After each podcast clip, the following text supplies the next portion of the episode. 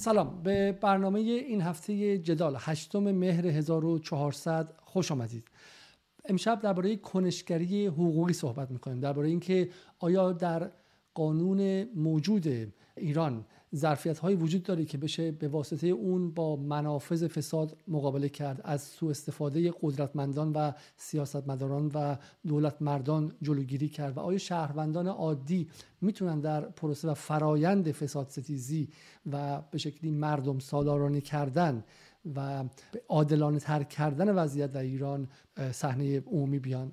برای گفتگو در این باره از دو مهمان دعوت کردیم که این دو مهمان یک امر مشترک دارن و اینکه هر دو به روندی که اونها معتقدن غیر قانونیه در انتخاب یا انتصاب علیرضا زاکانی به شهرداری تهران به دیوان عدالت اداری شکایت بردن. یکی از این مهمان ها محمد صالح مفتا فعال رسانه‌ای حقوقدان و دبیر رئیس کمیته سیاسی عدالت و پیشرفته و دیگری آقای نیکو نهاد مدرس و استادیار حقوق دانشگاه قم و فردی که این بار هم از شورای شهر شکایت کرده و هم از وزارت کشور. با این دو درباره فرایند حقوقی کاری که انجام دادن صحبت خواهیم کرد و بعد با این مفتا بیشتر درباره سویه های سیاسی این شکایت صحبت خواهیم کرد. اما پیش از شروع یک بار دیگه از شما تقاضا می‌کنم که در کانال یوتیوب ما عضو شید و ما رو به دوستان آشنایان معرفی کنید. قبل از شروع یک نکته پایانی هم بگم.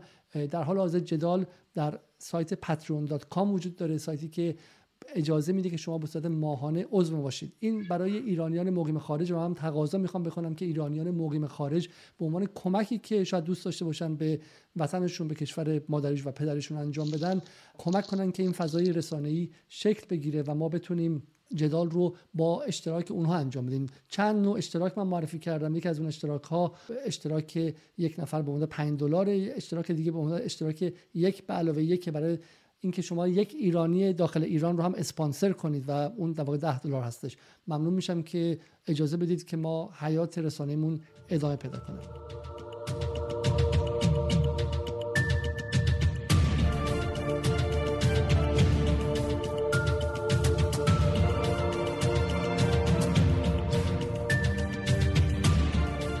سلام عرض می‌کنم خدمت آیه نیکونهاد و آیه مفتاح.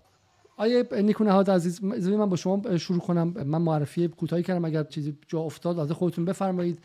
به عنوان نخستین سال اولا که ما بگین که این پرونده که اتفاق افتاد چه چیزیه و چه مراحلی داره. من به عنوان یک شهروند عادی اگر بخوام در دیوان عدالت اداری از یک فرد حکومتی شکایت کنم. بسم الله الرحمن الرحیم. سلام عرض می‌کنم خدمت حضرت عالی و برادر عزیز جناب آقای مفتاح. و همه مخاطبان و شنوندگان این برنامه امیدوارم که گفتگوی مفیدی باشه و در جهت اصلاح و قانون مداری هرچه بیشتر کمک کنه. خب در خصوص پرونده‌ای که موضوع بحث امشب هست مستحضرید که بعد از برگزاری انتخابات خرداد ماه امسال شورای شهر جدیدی شکل گرفت. طبق قانون شورای شهر باید از اولین اقداماتی که انجام بده این است که شهردار رو انتخاب بکنه. خب یک فرایندی طی شد. حالا بخشیش فرایندی است که در رسانه ها منعکس میشه. از نامزدهایی برنامه گرفته میشه و اینها خیلی ابعاد حقوقی نداره.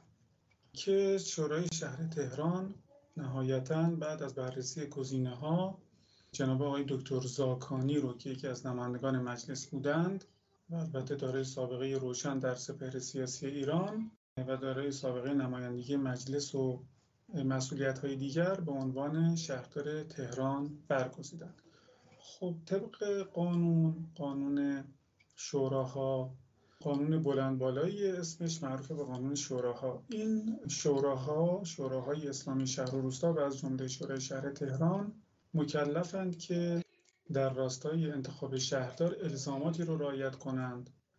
شرایطی برای تصدی سمت شهردار در قوانین و مقررات پیش بینی شده و گزینه پیشنهادیشون رو بعد از انتخاب برای وزیر کشور معرفی می‌کنند و وزیر کشور البته طبق قانون این صلاحیت رو این اختیار رو این جواز رو داره که اون انتخاب رو تایید بکند یا تایید نکند. و اگر تایید کند حکم انتصاب فرد پیشنهادی رو صادر و ابلاغ کند و فرد رسما به عنوان شهردار شناخته بشود. که این فرایند در خصوص جناب آقای زاکانی اتفاق افتاد یعنی شورای شهر تهران بعد از اون کش که درون شورا بود نهایتا آقای زاکانی رو به نظرم با اتفاق آرایا به اجماع الان درست خاطرم نیست انتخاب کردند و به وزیر کشور وقت معرفی کردند. وزیر کشور وقت حالا به هر دلیلی این امضا رو انجام ندادن تا دولت عوض شد. وزیر جدید روی کار آمد و بعد از اون انقلتایی که در خصوص اینکه آیا شرایط قانونی را دارد آقای زاکانی یا ندارد طی شد. نهایتا وزیر کشور فعلی جناب آقای وحیدی تایید کردن انتخاب شورای شهر تهران رو و ابلاغ کردند حکم انتصاب ایشون رو که در فضای مجازی و فضای رسانه‌ای هم به طور کامل و به راحتی قابل دسترسی هست. خب این اتفاقی بود که در خصوص انتخاب شهردار اتفاق افتاد. کوتاه که ارز کنم یکی بحث شرط مدرک تحصیلی مرتبطی است که طبق ضوابط آقای زاکانی از اون بی بهره بودن. سوابق تجربی لازم که در مقررات وجود داره سابقه مدیریتی که باید فرد داشته باشه. خب این دو شرط در خصوص ایشون وجود نداشت. با این حال به نظر ما شورای شهر عالما به این موضوع یعنی آگاه بود از این چالش ها با این حال این انتخاب رو انجام داد و وزیر کشور هم همینطور. البته سعی کردن با اصلاح مقررات در فرایند این انتخاب انتصاب این مشکلات یا بفرمایید موانع قانونی رو برطرف کنند. ولی به نظر ما اینها توجیه حقوقی نداشت. بر همین اساس ثبت شکایت کردیم در دیوان عدالت اداری. دیوان عدالت اداری یک مرجع قضایی است. در بدنه قوه قضایی است. متشکل از قضات هست و صلاحیتش طبق قانون این است که به شکایات مردم هر یک از آخاد مردم یک نفر یا صد نفر فرق نمی‌کنه. مردم علیه تصمیمات و اقدامات نهادهای دولتی و حکومتی رسیدگی می‌کنه و احقاق حق می‌کنه. که حالا ارکانی داره شعب داره هیئت عمومی داره به تلقی ما و به برداشت ما رسیدگی به این شکایت یعنی شکایت از مصوبه شورای شهر و حکم انتصاب وزیر کشور. این دو در صلاحیت هیئت عمومی دیوان عدالت اداری بود به واسطه اینکه یک تصمیم عام شموله به تشخیص بنده مشابه پرونده ای که حدود ده سال قبل در خصوص آقای سعید مرتضوی که به عنوان مدیر عامل سازمان تامین اجتماعی انتخاب شده بودند از این جهت آموز شمول تلقی کردیم این مصوبه رو این ابلاغ رو و در هیئت عمومی دیوان طرح دعوا کردیم و منتظریم که انشالله بسیار خوب. بشود و در نوبت رسیدگی قرار بگیره نکته نکته جالب و در واقع کنایی تاریخ اینه که اون پرونده شکایت از سعید مرتضوی رو خود آقای زاکانی پیگیری کرد. درسته؟ بله در اون پرونده ای که سال 90 بود از قضا شکایت حالا آقای دکتر زاکانی و همکارانشون که همگی از نمایندگان مجلس بودن آقای دکتر توکلی آقای سروری آقای نادران دیگرانی که الان من اسامیشون خاطرم نیست دقیقا همین بود که در انتخاب آقای سعید مرتضوی به عنوان مدیر عامل سازمان تامین اجتماعی شرایط قانونی رعایت نشده و از قضا همین بحث سابقه مدیریتی هم مطرح بود.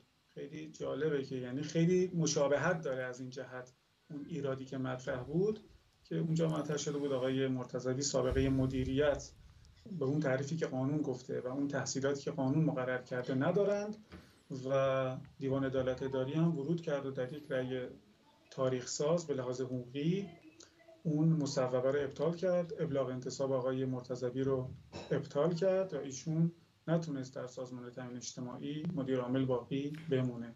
بسیار حتی جالب این که حالا شما اشاره کردی چون من مدیر یک پروژه تحقیقاتی بودم که در خصوص اون پرونده کار شده بود ببینید بعدا دولت اومد به نحوی آیننامه مربوط به قانون ساختار و رفاه تامین اجتماعی رو اصلاح بکنه که مقررات با شرایط آن وقت آقای مرتضوی منطبق بشه.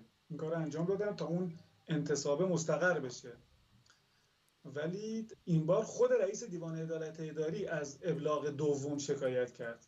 خود رئیس دیوان عدالت اداری در هیئت عمومی دیوان عدالت اداری طرح دعوا کرد و اون ابلاغ مجدد اون اصلاح مجدد هم دوباره ابطال شد. بسیار خوب. حالا من یه سوالی دارم که اولا اینکه خواسته شما خواسته نهایی شما از این از این اتفاق چیه؟ می‌خواین زاکانی ازل شه؟ می‌خواید قانون عوض شه؟ می‌خواید به شکلی نشون بدین که در نظام چه می‌دونم افراد سوء استفاده می‌کنن؟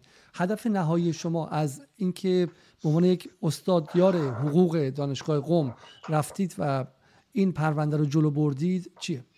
خب من به اقتضای درسی که خوندم تحصیلی که کردم و شناختی که از قوانین دارم و البته دقدقه هایی که نسبت به مدیریت کلان و حکمرانی در کشور دارم نسبت به موارد متعددی طرح شکایت کردم یا الان یا قبلا و هدف اینه که قانون اجرا بشه.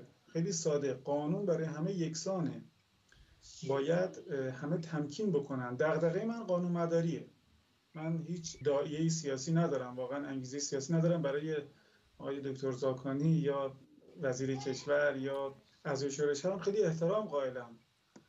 اصلا بحث نه شخصی نه سیاسی کمترین انگیزه سیاسی توی این شکایت من دخیل نیست و اصلا دیوان عدالت اداری مرجعی نیست که به انگیزه سیاسی کار داشته باشه. یعنی اصلا کار نداره به این ملاحظات. یک پرونده مطرحه. یک شهروند یا عده زیادی از شهروندان بر این باورند که این فرایند قانونی نیست و دیوان عدالت اداری به عنوان که از افتخارات قانون اساسی بعد از انقلاب اسلامی کارش همینه از حاکمیت قانون دفاع بکنه. یکی از نهادهایی که یعنی-, یعنی ما مشابه دیوان عدالت اداری قبل از انقلاب نداشتیم؟ نداشتیم. دقیقا نداشتیم.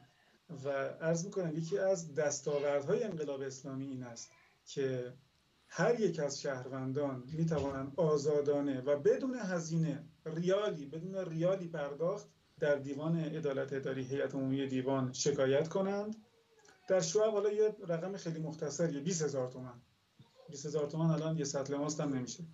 می‌تونن توی شعب دیوان عدالت طرح دعوا بکنن توی هیئت عمومی که کاملا رایگان و بگن آقا این تصمیم این اقدام این آیین نامه خلاف قانونه. و دیوان عدالت هیئت عمومی باید در مورد اون بسیار کنه بنابراین انگیزه من انگیزه بازگشت به قانونه. نه ولی فکر می‌کنین که موفق میشید؟ یعنی فکر می‌کنین که انتها یا به شکلی قصد نهایی قراری که مثلا آقای زاکانی از که شما بگید که ما راضی هستیم از این یا اینکه نه همین که شکایت کردید و رسانه‌ای شده براتون یک قدم رو به جلوه. البته من حالا شاید ترجیح اولیه منم این بود که خیلی رسانه‌ای نشه. چون وقتی یک مقوله حقوقی رسانه‌ای میشه.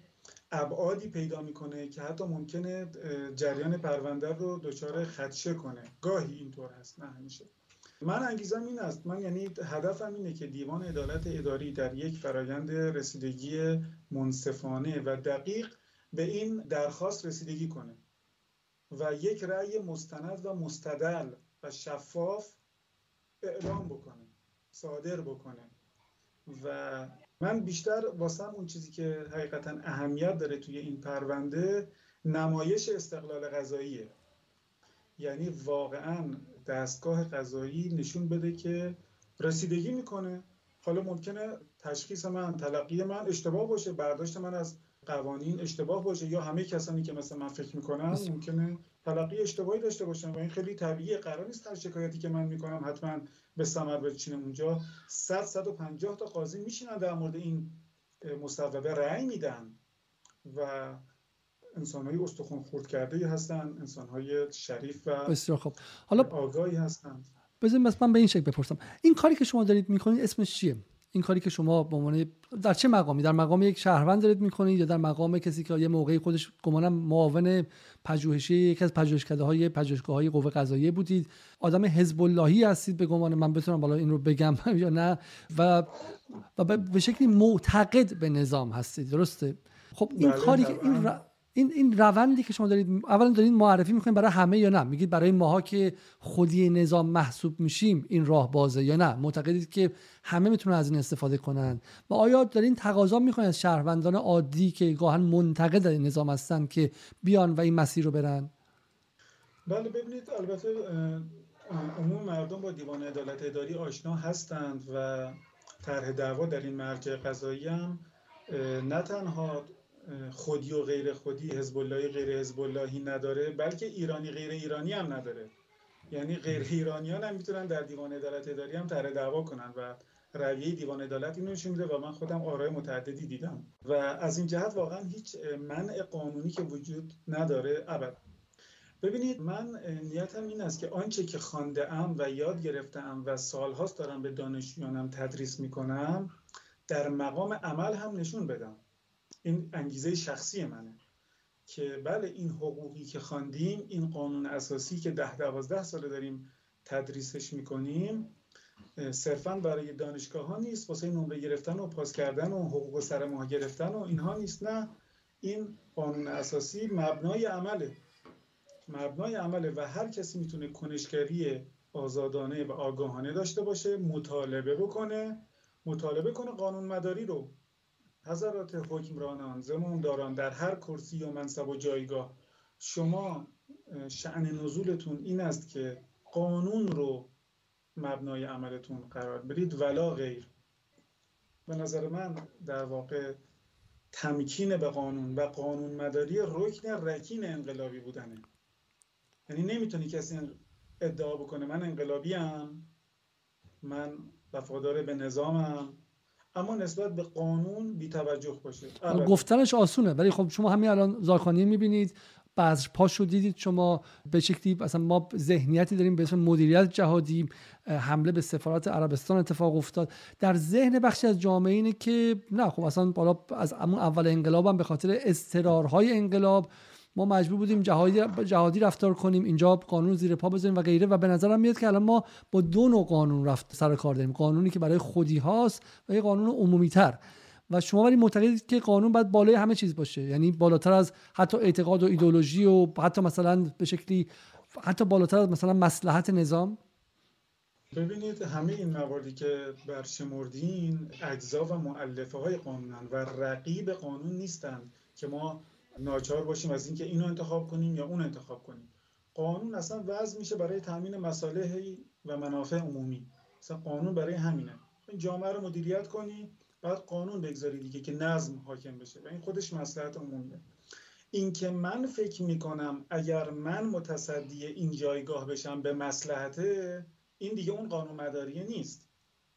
اینا رو نباید با هم دیگه قاطی کرد. و ببینید این که حضرت امام همون ساله اول انقلاب رو حالا خاطر مثال 59 بود یا 60 رو سال حکومت قانون نامیدند.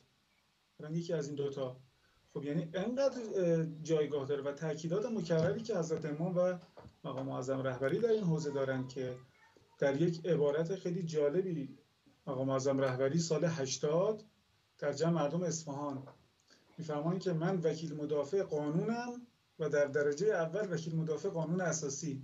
دیگه رهبری که عالی ترین مقامه انقدر وزن و جایگاه قائله. دیگه ما کاتولیک تر از پاپ که نیستیم. حالا من چون این بله. البته این هم عنایت دارید. همیشه آقای علیزاده برداشت های مختلفی از قوانین وجود داره. این گریز ناپذیره. در بین خود قضات و بین خود حقوقدانان همیشه این وجود داره. یعنی اینو نمیشه راهش رو سد کرد. اما در برخی موارد دیگه خیلی مسئله روشن و بیان میشه. یعنی دیگه خیلی آشکار میشه که این مورد خلاف قانونه به نظر من به عنوان یک حقوق خوانده این از اون دست موارد بود.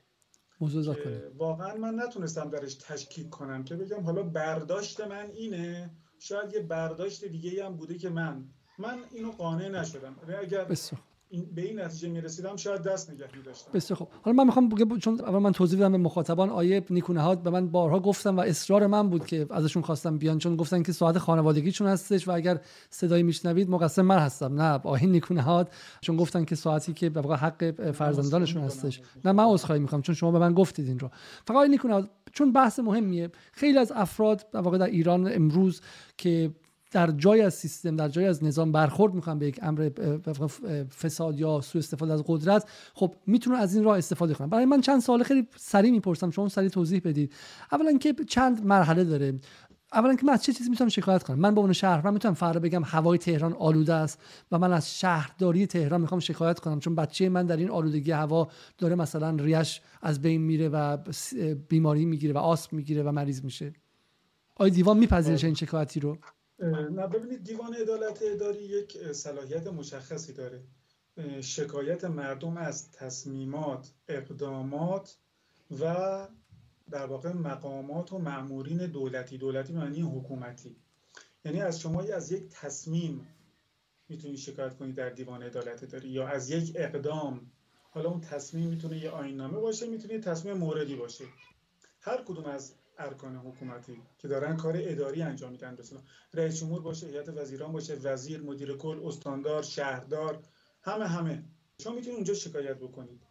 بحث ترک فعله هایی که شما براتون مثال مثلا در حوزه محیط زیست آلودگی هوا اون مواردی که در دادسرا قابل رسیدگی است. بحث ترک فعل مقامات مسیر دیگر حقوقی داره. دیوان عدالت برای این ایجاد شده که من میرم شکایت می‌کنم میگم این تصمیم خلاف قانونه این تصمیم خلاف شرعه این تصمیم اداری تصمیم مقامات حکومتی. خارج از حدود اختیاراتشونه. اصلا قانون بهشون اجازه نداده همچین تصمیم بگیرن. من میرم شکایت می‌کنم میگم سوء استفاده کردن از اختیارات و وظایف و مقام و موقعیتشون در این تصمیمی که گرفتند در این استخدامی که انجام دادن در این آینامه‌ای که وضع کردن و مانند این و وقتی بره در هیئت عمومی دیوان عدالت اداری فرمودید فرایندش به چه ترتیبه؟ الان طبق قانون فعلی به این ترتیبه که ارجاع میشه به هیئت تخصصی دیوان عدالت اداری که به لازم موضوعی طبقه بندی شدن مثل کمیسیون های مجلس میمونه. اونجا متشکل از ده 15 تا از قضات دیوانه. رسیدگی می‌کنن به شکایت و یک رأی صادر می‌کنن. دو حالت داره. یا میگن این تصمیم بر خلاف قانونه و باید باطل بشه یا میگن نباید باطل بشه.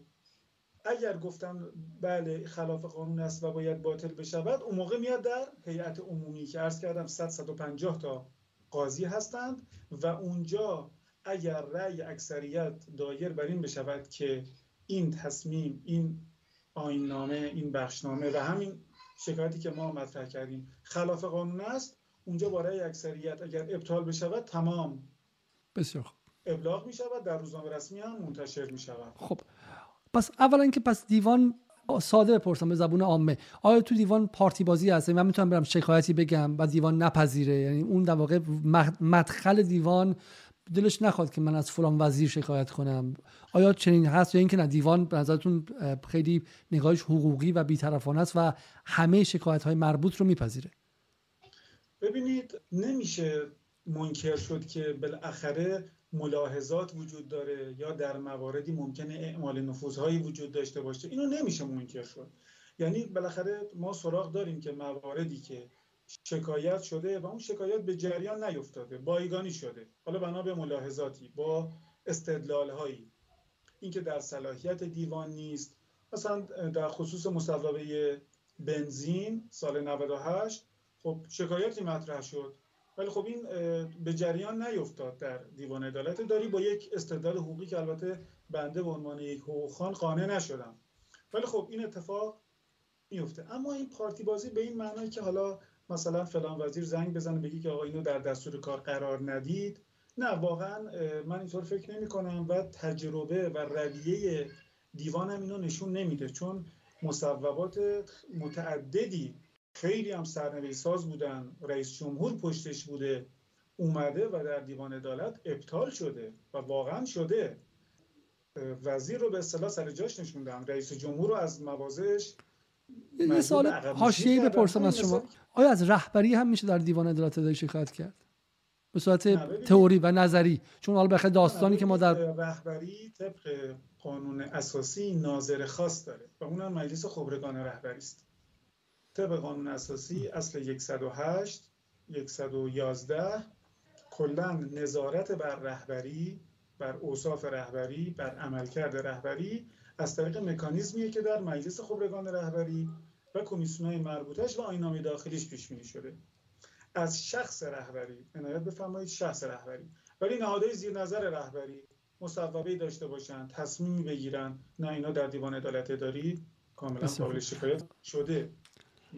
اون بنزین مقدار بیشتر باز می‌کنید چه کسی از بنزین شکایت کرد؟ از شخص رئیس جمهور شکایت کردن و بعد موضوع جلسه امشب شما نیست. نه نه من به عنوان مثالی در ذهن چون من فقط توضیح بدم کلمه کنشگری حقوقی کلمه بود خود شما استفاده کردین به عنوان کنشگری حقوقی فعال. و این به نظر من چیزی است که من نباید الان اینجا خودم خطبه بخونم ولی بسیاری از افراد که به غرب نگاه می‌کنن به کشورهایی که حالا مثلا کارآمدتر نظامشون نگاه می‌کنن فکر می‌کنن که از آسمان اومده و اتفاقی یک شبه اتفاق افتاده. ولی تو همین انگلستان در مورد خشونت نژاد پرستانه پلیس که امری سیستماتیک سال گذشته مشابه شده در آمریکا هم دیدیم در سال 90 در شورش های لندن هم دیدیم.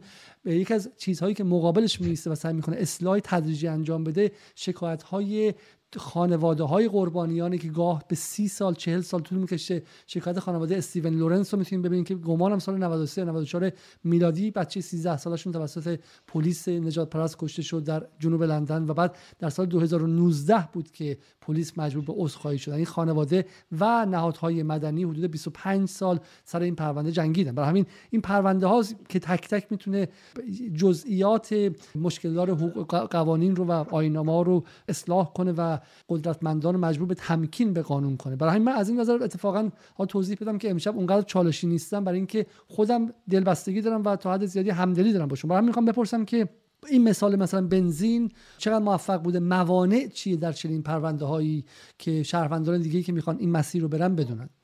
و یعنی هدف اون سیاسی کاری نیست. من با این فرمایش اخیر شما موافقم که کنشگری حقوقی فوق العاده اهمیت داره و اگر ما پیشورز رو حاکمیت قانون بگیریم و واقعا بخوایم مطالباتمون رو از مسیر قانون در درجه اول پیگیری بکنیم حتما باید به دنبال کنشگری فعال حقوقی باشیم که نوعی همون امر به معروف نهی از منکره که در قانون اساسی اومده.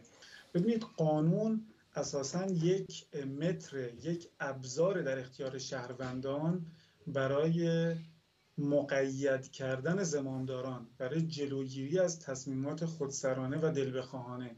اصلا حاکمیت قانون ذاتش همینه. کنشگری حقوقی در جامعه امروزین ما زمینش و بسترش فراهمه. من نمی‌خوام بگم که دادخواهی در دیوان عدالت اداری یا سایر مراجع قضایی با محدودیت های مواجه نیست. منظورم محدودیت های ناموجهه چون همه مراجع قضایی محدودیت های موجه دارند. یعنی برخی از امور قابلیت دادخواهی ندارند اساسا. هیچ جای دنیا. اصطلاحا گفته میشه اعمال نظارت ناپذیر قضایی دولت. از بعضی چیزا نمی‌تونید شما برین در مرجع قضایی شکایت کنید. مثلا چرا دولت رفته با فلان کشور داره مذاکره انجام میده؟ یا می‌خواد معاهده موافقت نامه منعقد کنه؟ اینا رو در قوه قضایی نمیشه دنبال کرد. این محدودیت های طبیعیه. اما محدودیت های ناموجه هم وجود داره. یعنی از برخی از تصمیمات یا از برخی از نهادها قابلیت شکایت در دیوان عدالت اداری وجود نداره و این به نظر ما برخلاف قانون اساسی و قانون اساسی رو بر نمیتابه و موجه نیست. حالا در خصوص مصوبه بنزینی حالا من اشاره کردم شما فرمودین من توضیح بدم. اون شکایتی که مطرح شده بود همین بود. آیا این مصوبه معتبر است. خاطرتون هست در مورد اون مصوبه ابتدا اینطور مطرح شد و تبیین شد و ادعا شد که سران سه قوه این مصوبه رو تایید کردن که مثلا بنزین انقدر بشود. چند روز گذشت دو تا رئیس قوه از سه تا گفتن نه ما همچین چیزی رو تایید نکردیم. و رهبری هم که تایید کرده بودن مصوبه رو بر این اساس بود که گفتن که من به در این صورت تایید می‌کنم که متکی به کار کارشناسی باشد. یک دو هر سه هر سه نفر رؤسای قوه رو تایید کرده باشن که نه اون مبنای کارشناسی هیچ وقت منتشر شد و بعد هم که دو نفر از سه نفر گفتن نه ما همچین مصوبه رو تایید نکردیم.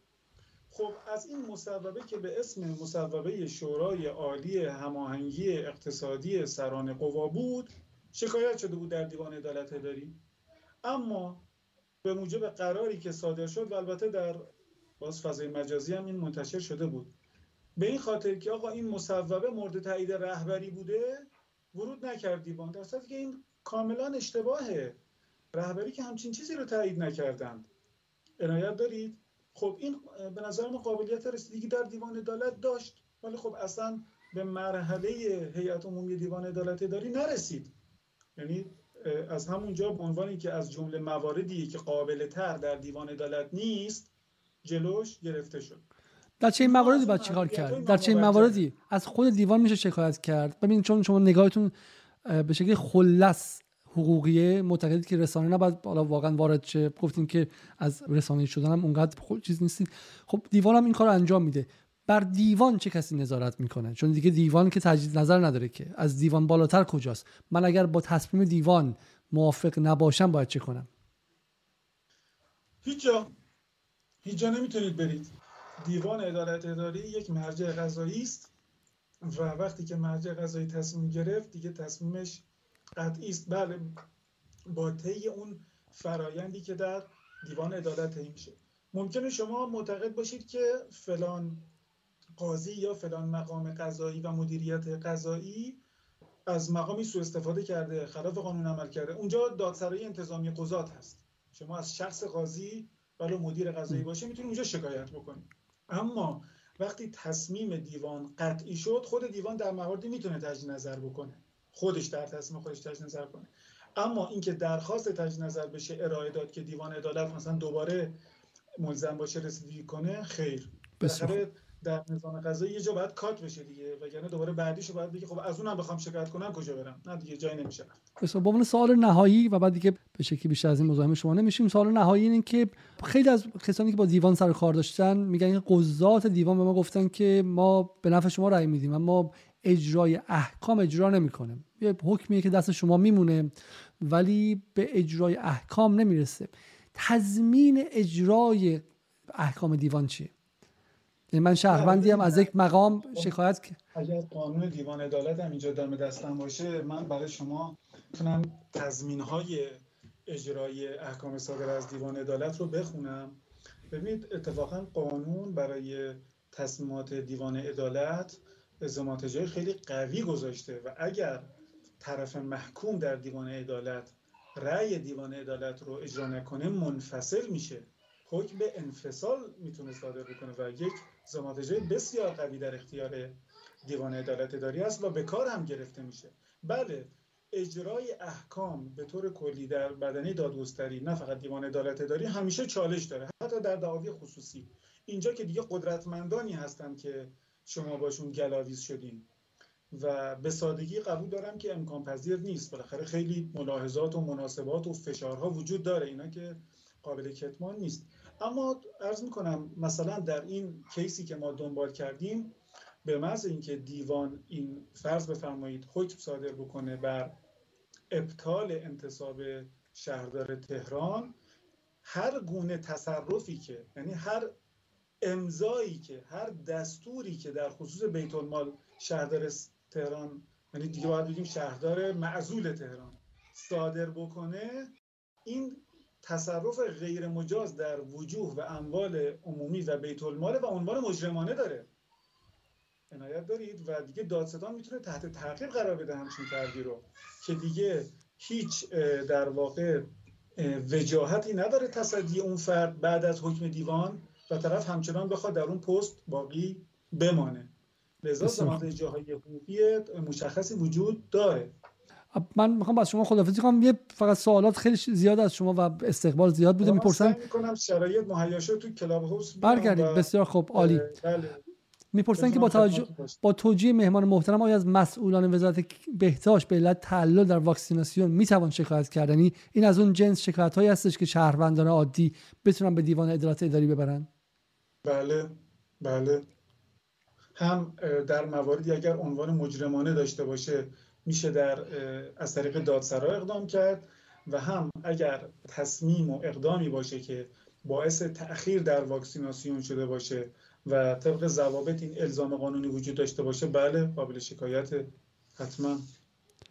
بسیار خب خیلی خیلی ممنون آیه حامد نیکو نهاد امیدوارم که در برنامه آیندهم با شما بتونیم صحبت کنیم و واقعا از منظر حقوقی و شما کارشناس حقوقی جدال باشید و من به مخاطبان همینجا بگم من این پرونده ای که به شکلی توسط آقای حامد نیکونهاد و آقای محمد صالح مفتا به صورت مستقل به دیوان ادارات اداری تحویل داده شده رو اگر خودشون مایل باشن دوست دارم که به قولی معروف همراهی رسانه ای کنم و این پرونده رو از الان که به شکلی در دوران ابتدایی هست تا بالا پایانش هر از گاهی هر چند هفته یه بار چند ماه یه بار در مقاطع مختلفش همراهی کنم تا اینکه مخاطبان ببینن آیا موفق شد نشد موانع بر سرش چی بود و به شکلی یک آموزش همگانی باشه برای استفاده از یک از ظرفیت های حقوقی در ایران امروز برای دخالت شهروندان در اصلاح امور. خیلی خیلی ممنون آیه نیکونهاد و شب شما بخیر. سلامت باشین. من عرض کردم سعی می‌کنم انشالله در کلاب هاوس اونجا وارد بشم. بتونم احتمالا صوتی بتونم. باز خدمتون باشم اگر تمایل داشتین و مخاطبان سوالاتی داشتن خدمتون باشم.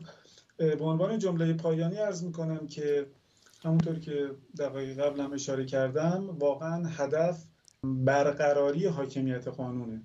و اثبات استقلال قضایی در رسیدگی به انواع پرونده ها و من این امید رو دارم از دیوان عدالت اداری قویا بر اساس ارتباطاتی که با دیوان داشتم با قضات محترم دیوان داشتم. بسیارشون از دوستان من هستند و انسانهای بسیار دقیق و محترمی هستند. امیدوارم که یک رسیدگی دقیق منصفانه صورت بگیره و طبعا و قطعا اگر رأی دیوان بر این باشه که شکایت ما وارد نیست. خیلی طبیعیه که به نظر مرجع قضایی احترام خواهیم گذاشت. بسیار اقتضای یک شهروند شهروندی قانونی هم به نظرم همینه. بسیار خوب. خیلی خیلی ممنون. خواهش می‌کنم. شب شما بخیر و به امید دیدار در آینده نزدیک. مهمان مهمان بعدی امشب آقای مفتاح آقای محمد صالح مفتاح هستند. و من ایشون رو بالا میارم. حدود 140 نفر گمانم در تلگرام هستن و حدود 100 نفر هم در کلاب هاوس هستن. ما به زودی به کلاب هاوس میریم و بعد از گفتگو با آقای مفتاح به کلاب هاوس میریم. ولی امیدوارم آقای مفتاح هم وقت داشته باشم و با ما همراهی کنم و این بحث رو ادامه میدیم.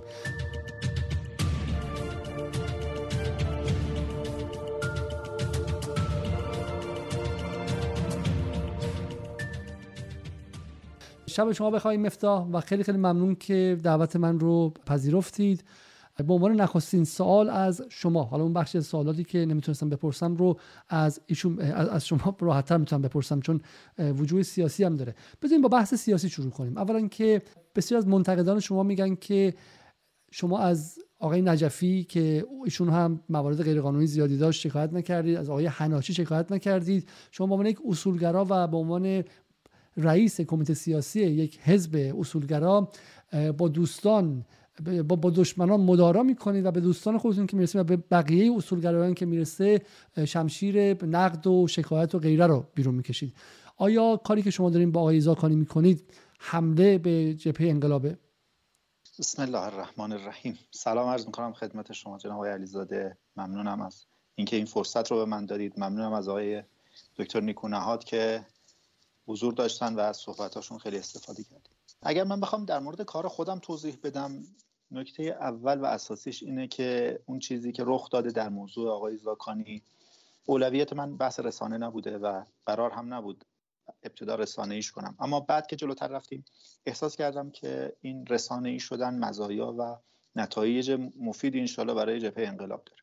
اینکه بعضیا گفتن که حالا موضع من از نظر سیاسی موضع اصولگرایانه است و آقای زاکانی هم فردی اصولگراست. این درسته حتما من آقای زاکانی رو انسان شریفی می‌دونم. احتمالا نقاط مثبتی هم در عرصه سیاسی داره صلاحیت هایی داره. اما اون چیزی که امروز باعث این شده که من در این موقعیت بیستم دقیقا به خاطر اینه که نقطه اساسی است که باید همه برش پافشاری کنیم و اون هم قانونه. اگر قانون در کشور محترم شمرده نشه دیگه چیزی برای احترام گذاشتن باقی نمیمونه. اصل در این است که قانون محترم شمرده بشه. اگر قانون نباشه این برابری افراد در عرصه سیاسی در عرصه عمومی معنادار نخواهد بود. من در این نقطه ایستادم به عنوان یک اصولگرا به خاطر اینکه نشون بدم دعوای من امروز سیاسی نیست. شکلی از کنشگری که امروز تصمیم گرفتم دنبال کنم دقیقا این است که می‌خوام مبتنی بر حقوق مردم حرف بزنم حقوق مردم که در قانون نوشته شده اون چیزی که رابطه مردم و حکومت رو تنظیم می‌کنه. اگر حکومت و کسانی که مجری این موضوع هستن خودشون به قانون احترام نذارن هیچ دلیلی وجود نداره که مردم به قانون احترام بذارن. اگر قانون وجود نداشته باشه دیگه سایر حقوق مردم هم تضییع میشه. من بعضی از جملات حضرت امام یا رهبری رو که می‌خونم درباره قانون و مقایسه می‌کنم با نگرش جریان حزب اللهی جریان اصولگرا جریان انقلابی جریانی که خودشون رو شهرونده عادی این کشور می‌دونن می‌بینم که چه احترام عجیبی حضرت امام یا رهبری به قانون می‌ذارن. آیه دکتر نیکونهاد یک نکته خیلی خوبی گفتن. گفتن قانون یک آدم چگونه می‌تونه ادعای انقلابیگری بکنه بدون احترام گذاشتن به قوانینی که در جمهوری اسلامی جریان داره و تصویب شده. این قانون ها رو که قوانین ضد اسلام یا ضد انقلاب نبوده که امروز در موردش تشکیک کنیم که آیا باید بهش احترام بذاریم یا نذاریم. خود آقای زاکانی بالاخره نماینده مجلس بودن و این همه زحمت میکشیدن قوانینی رو وضع می‌کردن. اگر قرار باشه که هر کسی به واسطه اینکه قدرت در اختیارشه قانون رو کنار بذاره خب چگونه میشه؟ انتظار داشت که امور کشور اصلاح بشه. حالا یکی از این ظرفیت ها ظرفیت دیوان عدالت بوده. من مسئله اساسیم اینه که ما با یک مسئله مواجهیم به نام امر عمومی. این امر عمومی رو ما باید پاس بداریم باید جدی بگیریم. تفاوت یک حکومت خودکامه با یک حکومتی که جمهوریت و حضور مردم درش به رسمیت شناخته میشه اینجاست که یک نقطه ای داریم به نام امر عمومی که همه مردم حق دخالت درش دارن و کسی نمی‌تونه این رو به نفع خودش به نفع یک طبقه حاکم تغییر بده. اینجا امر خصوصی نیست. مالکیتی که بر فضای حکومت ندارن افراد که احساس کنن می‌تونن اون رو به هر نحوی که می‌خوان تغییر بدن تفسیر کنن و بقیه مردم رو از حقوقشون کنار بذارن. اینجا اون نقطه ایه که ما باید بیستیم به عنوان یک آدمی که خودم رو متعلق به جریان انقلاب می‌دونم به نظرم باید از کسانی که مدعی انقلابیگری هستن بیشتر انتظار داشته باشیم که قانون رو رعایت کنن. مسئله ما اینا اینجاست. اگر اینها بی معنا بشه اگر قانون بی معنا بشه اگر نامه که سازمان بازرسی تو همین موضوع زده و درخواست کرده که آیین نامه رو اهمیت بهش بدید جایگاهش رو حفظ کنید بهش توجه نشه خب چگونه می‌خوایم انتظار داشته باشیم که بقیه مردم توجه کنن؟ وقتی که قانون توسط حاکمان که باید بیشترین احتمام رو به قانون داشته باشن نادیده می‌گیرن خب این که دیگه نمیشه از دیگران انتظار داشت که به قانون احترام بذارن. از این جهته که من میگم امروز ایستادن من در این نقطه به خاطر نیست که یک دعوای حزبی سیاسی با آقای زاکانی دارم. اتفاقا به خاطر اینه که نشون بدم این اختلاف اختلافی است دقیقا بر اساس اینکه من خودم رو یک انقلابی می‌دونم و ایشون هم یک انقلابیه و ما با همدیگه مبانی مشترکی داریم توی این موضوع و می‌تونیم سر این موضوع با هم اختلاف صحبت کنیم. مخالفان و منتقدان شما میگن که این صحبت که شما کردید و این شکایتی که شما در به دیوان عدالت اداری بردید در هفته گذشته در هفته گذشته توسط بی بی سی ایران اینترنشنال و رادیو فردا پوشش داده شده. به عبارتی همون چیزی که میگن. شما عملا در خط دشمن رفتار کردید و باعث شدید که یک حالا اشتباه کوچک در نظام یا یک سوء استفاده یک فرد به یک امر رسانه‌ای و عمومی دیده بشه و به قول معروف نظام لکهدار شه یا سیاه نمایی کرده باشید. آیا شما با این شکایت سیاه نمایی کردین و باعث شدین که به کل نظام ضربه وارد شه؟ ببینید من اولا موضوع رو از رسانه شروع نکردم. دقیقا مسیر دیگری رو نشون دادم. گفتم مسئله من امروز قانونه و ابزارهای درون قانون رو می‌خوام ازش استفاده کنم برای اینکه احترام قانون رو برگردونم. دقیقا رفتم شکایت کردم. از 16 شهریور ماه شکایت رو طرح کردم پیگیری کردم پرونده به شعبه ارجاع شد و پیگیری کردم موضوع رو در جریان قضایی. اما احساس کردم که این کاری که من دارم می‌کنم یک موضوعیه که ابعاد رسانه‌ای خیلی جدی می‌تونه داشته باشه و از اون مهمتر اینه که یک راهی رو نشون بده. من هم مبنای دعوام قانونه هم ابزارم قانونه هم حاکم بر دعوا رو مدام قانون قرار دادم. یعنی من اعتقاد دارم جمهوری اسلامی یک حکومتیه که می‌تواند دعوای من رو بهش رسیدگی کنه. همون چیزی که آیه نیکونهاد ازش به عنوان استقلال دستگاه قضایی نام بردن. ما همیشه امید داشتیم که در دعاوی خیلی بزرگی که طرف اون دعوا افراد قدرتمندی هستن دستگاه قضایی ما بتونه ورود کنه و بتونه یک نقش جدی ایفا کنه. اینجا اون نقاطیه که من دقیقا می‌تونم بهش تاکید کنم. دقیقا من رفتم به قانون رجوع کردم به ابزارهای داخل قانون اساسی رجوع کردم از قوانین از قانون کشور دفاع کردم. این کجاش می‌تونه یک بازی در زمین دشمن باشه؟ این یک بخش از دعواست. بخش دومش اینه که شاید اشکال از دوستان ماست که موضوعات به این مهمی رو در رسانه های داخلی پوشش نمیدن و فکر می‌کنن که اینها به ضرر نظامه. در حالی که من دقیقا میگم این در راستای اینه که به مردم یاد بدیم که چگونه اعتراض کنند چگونه انتقاد کنند چگونه امر به معروف و نهی از منکر کنند من همیشه این دغدغه رو داشتم. حالا دو سال هم در ستاد امر به معروف حضور داشتم. اصل هشتم قانون اساسی مردم رو مکلف می‌کنه که احساس وظیفه کنند کنشگری کنند و در برابر منکرات و کارهای خطا سکوت نکنند. خب این یک نقطه ایه که من می‌تونم شیوه این کنشگری رو نشون بدم بگم چگونه باید اعتراض کرد. اگر من انتقاد می‌کنم میگم که شیوهی که در آبان 98 رخ داد شیوهی نیست که یک کنشگر سیاسی بتونه ازش دفاع کنه قانون ازش حمایت نمی‌کنه. دقیقا راه جایگزینش رو باید نشون بدیم. بگیم که رجوع به قانون ابزار ماست برای اینکه بتونیم انتقاد کنیم اعتراض کنیم. و راه دیگری رو نشون بدیم. نکته بعد اینکه این دعوا اصلا دعوای کوچیکی نیست. اصلا دعوا رو کوچیک نبینید. اگر اتفاقی داره رخ میده بسیار بسیار بزرگه. یعنی اگر احترام قانون به جای خودش برنگرده افراد احساس کنن به دلایل مختلف می‌تونن قانون رو کنار بذارن. این دیگه چیزی از جمهوری اسلامی باقی نمیمونه. من داشتم کتاب ولایت فقیه رو میخوندم. فکر کنم یه بخشش رو توی توییت هم, که در موقع شکایت بود نوشتم. فکر می‌کنم اینها نقاط خیلی مهمیه که باید کسانی که ادعای انقلابیگری می‌کنن اینها رو مد نظر قرار بدن. امام تو کتاب ولایت فقیه این حرف رو می‌زنه. میگه که برای همه این مراحل دستور و قانون دارد تا انسان تربیت کند. در مورد اسلام میگه. انسان کامل و فاضل انسانی که قانون متحرک و مجسم است. و مجری داوطلب و خودکار قانون است. معلوم است که اسلام تا چه حد به حکومت و روابط سیاسی و اقتصادی جامعه احتمام میورزد. تا همه شرایط به خدمت تربیت انسان محذب و با فضیلت درآید. من انتظارم اینه که وقتی میگیم کسی انقلابیه وقتی می‌خوایم بگیم این آدم مذهبیه باید این چیزی باشه که امام میگه. قانون متحرک و مجسم داوطلب مجری داوطلب و خودکار قانون. این چیزیه که من انتظار دارم از یک حزب اللهی خب حالا می‌خوام شعار ندیم. ببینید در واقعیت جمهوری اسلامی بوده که خب ببینید من شعار نمیدم این چیزیه که ما بر مبناش قانون اومدیم گفتیم حکومت می‌خوایم تشکیل بدیم. گفتیم ما بر مبنای این میگیم انقلابی یعنی چی و انقلابیگری چگونه معنا میشه؟ حکومت باید بر این مبنا عمل کنه. اگر شورای شهری تشکیل دادیم مبناش اینه که این قانون رو اعمال کنه. در حقوق عمومی اصل بر این است که عدم صلاحیت دستگاه عمومیه. مگر اونجایی که قانون بهش اجازه داده. مگه میشه شما برید به صورت غیر شرعی و غیر قانونی بر یک مسندی قرار بگیرید و ابزار قانون مسیر رو درست عمل نکنید و فکر کنید به هدف می‌رسید؟ ببینید قانون اساسی پر شده از اصول معطل مونده قانون اساسی. اهدافی که بهش نرسیدیم چرا این اتفاق داره میفته در مورد قانون اساسی؟ چرا ما رجوع نمی کنیم چرا رهبری هر چند وقتی بار هی میگه که برید قانون اساسی رو بخونید؟ اما کسی به این موضوع توجه نداره.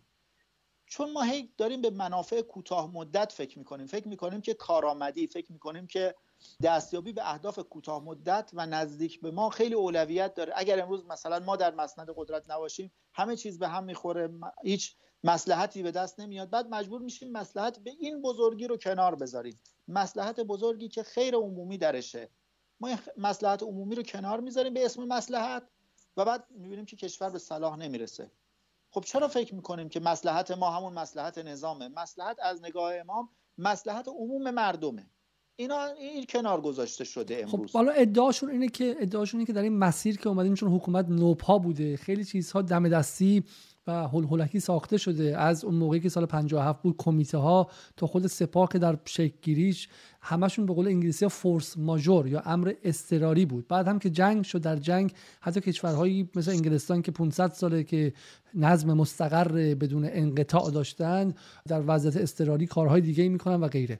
و بعدم که حالا جنگ بود و بعد هم حالا تحریم بود و همیشه همیشه وضعیت اضطراری بوده و این وضعیت اضطراری به ما اجازه میده که ما برای اون لحظه بیاندیشیم. غیر از اینکه جهاد هستش در اینجا. مدیریت جهادی امر مقدسی مدیریت جهادی این چی؟ چیزی که حالا بخاطر جناح شما اصولگرایان هم بهش به عنوان یک ارزش نگاه می‌کنن. اینکه به جای اینکه دنبال تبصره و آینامه و کارهای به قول معروف لیبرالی تغییر قانون باشی کار مردم رو را بنداز. همین الان پاچه های شلوار رو بزن بالا و برو وارد سیل شو و کار مردم رو همون لحظه را بنداز. نه اینکه بخوای دنبال دفتر و دستک و آینه باشی. آیا این تاکید بسیار شما بر قانون با اون به شکلی فلسفه وجودی جناهی شما در تضاد نیست؟ نه اصلا اینطور نیست. ببینید رهبری چند بار موضوع قانون مداری رو خطابش رو به بسیج قرار داده. شما نگاه کنید میگه که اون نظم و مقرراتی که اینجا اومده در قوانین اومده شما باید را رعایت کنید. حتما در مورد مدیریت جهادی هم من معتقدم که حتما یک مدیریتی است مبتنی بر قانون به دنبال اصلاح روندها هم حتما باید بره. اگر اصلاح روندها درش نباشه که دیگه من این مسئله وضعیت اضطراری و وضعیت فورس ماژور رو هم توضیح بدم. به نظر می‌رسه یه وقتی ما می‌تونیم از وضعیت اضطراری صحبت کنیم که بتونیم این رو توجیه هم بکنیم توضیح هم بدیم. الان کجای این موضوع یا مستاقی که ما بد نظرمونه مسئله اضطراریه؟ ما یک متن قانون داریم یک روح قانون داریم یک هدف قانون گذار داریم. این رو اگر ما نتونیم به یک متنی اعتماد کنیم و متن رو مجبور بشیم به دلایلی کنار بذاریم باید اون رو به یک شیوه ای بتونیم توجیه کنیم. این شیوه چیه که ما بر اساس اون می‌خوایم توجیه کنیم؟ هدف قانون اگر بتونیم توضیح بدیم که اضطرار وجود داره اضطرار به این معنا که اهمیت داره از این جهت که ضرورت داره از اینکه فوریت غیر قابل تأخیری در این موضوع وجود داره. اون زمانی که ما می‌توانیم بگیم که وضعیت اضطراری وجود داره و وضعیت اضطراری می‌تونه توجیه کننده این باشه که ما یک مسلحتی دیگری رو در نظر بگیریم. و این مسلحت همیشه باید به مصالح عمومی بازگشت پیدا کنه. یعنی اینکه بتونیم بگیم که این مسلحت مسلحت عموم مردمه. الان ما نمی‌تونیم اینو برگردونیم. اگر ما هی بیایم مسلحت ها رو کوچیک در نظر بگیریم مسلحت خودمون رو. مسلحت یک گروه اندک رو به عنوان مسلحت عام نشون بدیم بله همیشه وضعیت اضطراری می‌تونیم تعریف کنیم. اما آیا واقعا در کشور ما الان در این موقعیت با با وضعیت اضطراری مواجهیم؟ انقدر این اضطرار رو بزرگ نکنیم که هیچ قاعده ای نشه وضع کرد. قاعده به تعبیر فقها و اصولیون اینها میگن که اگر استثناء از اصل بزرگتر بشه این مستحجنه. یعنی اینکه قاعده ای در حقیقت وجود نداره. ما الان با این موقعیت مواجهیم. وقتی که قانون رو طرح می‌کنیم انگار نه انگار که این قانونه. سازمان بازرسی کل کشور نامه می‌زنه. به شورای شهر آقا این قانون رو رعایت کن. بدون توجه بهش این انتصاب صورت می‌گیره. آقای مخبر دو بار نامه می‌زنه به آقای وحیدی وزیر کشور دو بار نامه می‌زنه در خطاب به آقای مخبر معاون اول رئیس جمهور و ازش می‌خواد که این مسئله رو حل کنه. چون معتقده و متوجه این مسئله هست که این رفتاری که اون حکمی که داره می‌زنه خلاف قانونه. خب در چنین موقعیتی ما حتی حاضر نمیشیم که بخشنامه رو تغییر بدیم. بخشنامه که در اختیار خود وزیر کشوره که بتونه رشته های مرتبط رو تغییر بده. آین نامه که در اختیار هیئت وزیرانه. خیلی پیچیدگی هایی از قبیل تصویب قانون در مجلس رو هم نداره. آیا واقعا ما با این اضطرار مواجهیم؟ اینقدر این مسئله اضطرار و وضعیت استثنایی رو نباید بزرگ کنیم که هیچ قاعده دیگه نمونه. اینکه حالا رسانه‌های بیگانه هم میان در مورد هر انتقادی ورود می‌کنن این نمیشه همیشه اشکال رو برگردون به اون کسی که داره حرفی می‌زنه. خب خیلی از حرفای مسئولین کشور رو هم دارن این رسانه ها پوشش میدن. یه بخشش اینه که اون می‌خواد نشون بده که اشکالات وجود داره. بله. خب شما هم نشون بدید که راه حل این اشکالات در داخل کشوره و می‌شود این رو حل کرد. من می‌خوام اینجا یک راه حل جدید رو بگم. اتفاقا من به اون رسانه ها مراجعه نمی کنم و میگم که راه حل مسائل کشور در داخل کشوره. نه فقط در داخل کشور در داخل ابزارهای قانونی داخل کشوره. شما کی این رو تحویل دیوان عدالت دادید؟ سه روز بعد از حکم شهردار شدن آقای زاکانی توسط وزیر کشور ابلاغ شد. من این شکایت رو ثبت کردم در سامانه دیوان عدالت. و در این مدت. آیا هیچ از هیچ از رسانه های داخل اومدن سراغ شما که این پرونده این شکایت رو پوشش رسانه در داخل کشور بدن تقریبا به صورت جدی هیچ رسانه داخلی پیگیری نکرد و یکی از رسانه های اصلاح طلب فقط پیشنهاد کرد که من در قالب یک یادداشت موضوع رو برای اونها بیان کنم من ترجیح دادم که موضوع تبدیل به یک مسئله جناهی نشه که حالا دعوای اصولگرا و اصلاح طلب تر بشه یا حتی روی این حرکت برچسب سیاسی بخوره. البته من آدم سیاسی هستم و این رو هم رد نمی کنم اما این دعوا دعوایی نیست که من در قالب منافع حزبی تعریفش کرده باشم کما اینکه در فضای عمومی هم مشخصه که دبیر کل جمعیت پیشرفت و عدالت بیان کردن که این موضوع موضع حزب نیست. من به عنوان یک شهروند به تنهایی اومدم این شما در داخل حزبتونم در داخل حزبتونم دو تا نگاه مختلف است و آیه اهدیانی گمانم باشه که دبیرکل هستن مخالف شکایت بودن. درسته؟ بله ایشون مخالف بودن و البته من کسی رو مطلع نکردم تا قبل از شکایت چون احساس می‌کنم خیلی از افراد ممکنه ملاحظاتی داشته باشن که نتونن تو این کار همراهی کنن و اتفاقا ممکنه این ملاحظات مانع از پیگیری هم بشه. من به خاطر همین این موضوع رو به صورت کاملا شخصی به عنوان یک فرد از آهاد جامعه این رو پیگیری کردم. بسیار خوب. از ببینید که مصاحبه رو به یک مرحله دیگه ببریم. مدار سوالا رو چالشی تر کنیم اگه اجازه بدید. من توییتی از آقای سید امیر سیاه می‌خونم که حالا به شما نیستش ولی این جنس نقد رو در این مدت من علیه شما زیاد شنیدم که این سوال من از آقای نیکو کردم. میگه برخی دوستان انقلابی انگوش روی ماشه کمین کردن تا صحوی یا اشتباهی از جپه خودی سر بزند تا طرف را ببندن به رگبار انتقاد. صبر کنید شاید توضیح قانع کننده ای داشت. شاید خبر ناقص و اشتباه باشه. نقد در این گفتمانی و نهی از منکر لازمه ولی نه با هیجان و عجله و مچگیری. امان از تهمت. آیا شما تلاش کردین قبل از اینکه شکایت خودتون رو ترک کنید با گفتگو با لابی با رایزنی مسئله رو حل کنید.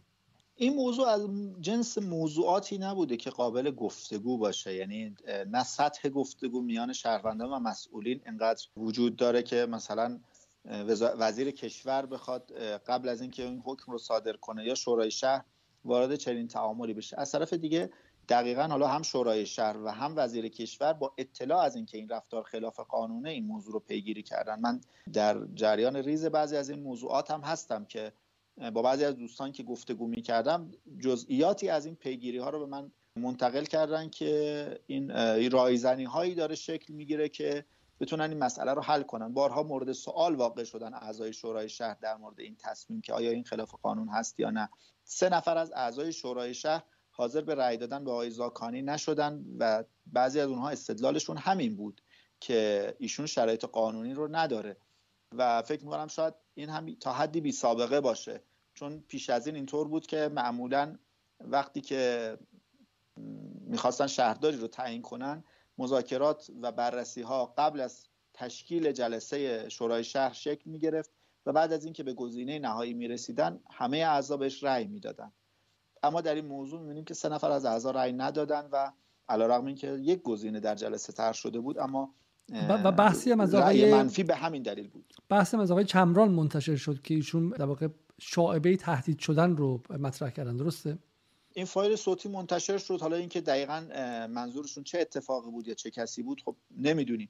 اما واقعیت اینه که این تصمیم در یک فضایی تقریبا نیمه شفاف گرفته میشه. بعضی از این موضوعات شفافه بعضیش غیر شفافه.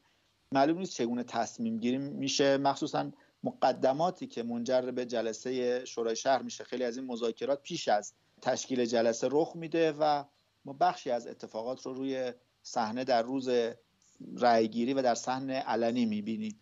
این هم ایشون باید بیاد توضیح بده که دقیقا چه مصادیقی داشته چه اتفاقاتی افتاده. در این موضوع من نمی‌تونم اظهار نظری بکنم. ما, ما چند تا پرونده مشابه اینجوری داشتیم. یکی درباره تاجگردون بود یکی درباره بذر پاش بود و یکی هم حالا درباره درباره آقای زاکانی این در ذهن جامعه این سوال مطرح میشه که مگه اینا اهمیتشون چیه که حاضر نظام حاضره که لکهدار شه نظام حاضره که فحش بهش بخوره و اینا در واقع به قول معروف اینا نظام رو سپر خودشون کردن برعکسه میگه ما حتی حالا در مورد مسائل غیر مرتبط مثل مثلا بحث آیه حداد عادل و مسائلی که حول مجلسشون بود به نظر میاد که جمله برعکس شده که از ولایت فقیه برای خود سپری بساز تا به تو آسیبی نرسد. خب این سوال تو ذهن جامعه هستش و چون حالا غیر خودی هستن میگن که آقا ما غیر خودی هستیم اینا برای خودی ولی شما به عنوان خودی نظام اینو دارین مطرح می‌کنید.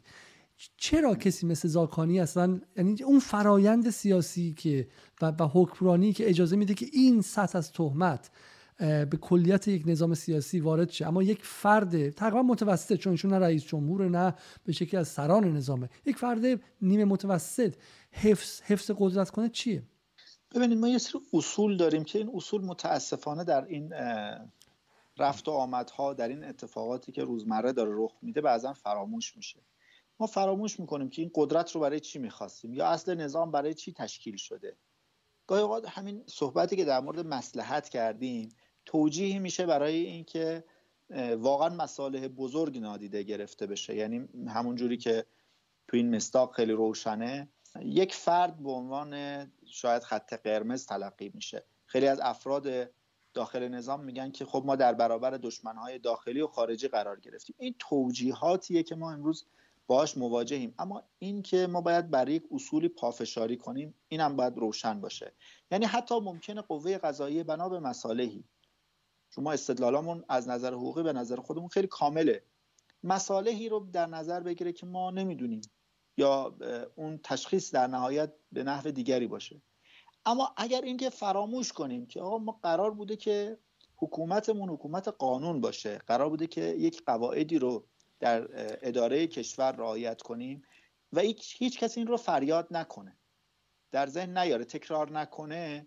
این باعث میشه که به مرور مسئله حکومت مزمحل بشه مسئله امر عمومی از بین بره. من می‌خوام ارجاع بدم حالا مخاطبان رو به صحبتی که رهبری در جلسه تنفیز حکم ریاست جمهوری آقای رئیسی داشتن. چند کلیدواژه اونجا وجود داره که این کلیدواژه ها به نظرم قابل تعمله که داره یک مقایسه ای می‌کنه میان وضعیت امروز حکومت وضعیت امروز جامعه و قبل از انقلاب. دو تا نکته میگه. یکی اینکه مردم به صورت توده بودن. این برخ... اینکه مردم توده بودن یک معنایی داره در بحث سیاست. و اینکه میگه ما در زمان گذشته امر ملی و مسئله عمومی نداشتیم. این امر عمومی هم یک نقطه خیلی کلیدیه که اینجا رهبری داره بهش تاکید می‌کنه. امر عمومی یعنی جایی که مردم همه درش صاحب نظرن صاحب حقن مردم زیمدخلن توی این موضوعات. ما متاسفانه این عرصه ها رو داریم کم کم از مردم می‌گیریم. مسئله امروز اگر مشارکت هست که هست و اینکه هر روز احساس می‌کنه مشارکت مردم داره در عرصه اداره عمومی جامعه کم میشه. که داره کم میشه ما باید برای این موضوع فکر کنیم. یه وقت شما میاد این رو تقلیل می‌دید مسئله مشارکت رو به موضوعات محدود موقت. مثلا میگید تایید صلاحیت ها مثلا میگیم عملکرد صدا و سیما. یا چیزهای از این قبیل. اما واقعیت اینه که کم کم داره اون زمینه ها و بسترهایی که مشارکت مردم رو معنادار می‌کنه و اصلا امکان پذیر می‌کنه داره از بین میره. یعنی اینکه مردم احساس می‌کنن خب چگونه می‌تونن مشارکت کنن در اداره جامعه؟ ابزارش چیه؟ اگر قانون نباشه خب معلومه که دیگه هیچ ابزاری برای حضور و مشارکت خب حالا نمیمونه. بذارین من برای اینکه بحث از این پالات در بیاد. اولا که من قبل از اینکه توضیح اضافه بدیم بحث ادامه بدیم من یه نکته بگم. یکی از دوستان گفتن که شما هفته مشکل صدا دارید. خیلی متاسفم. من کل این برنامه رو یک نفره اداره می‌کنم و واقعا کار کارگردان و تهیه کننده و صدا بردار و فیلم بردار خودم انجام میدم.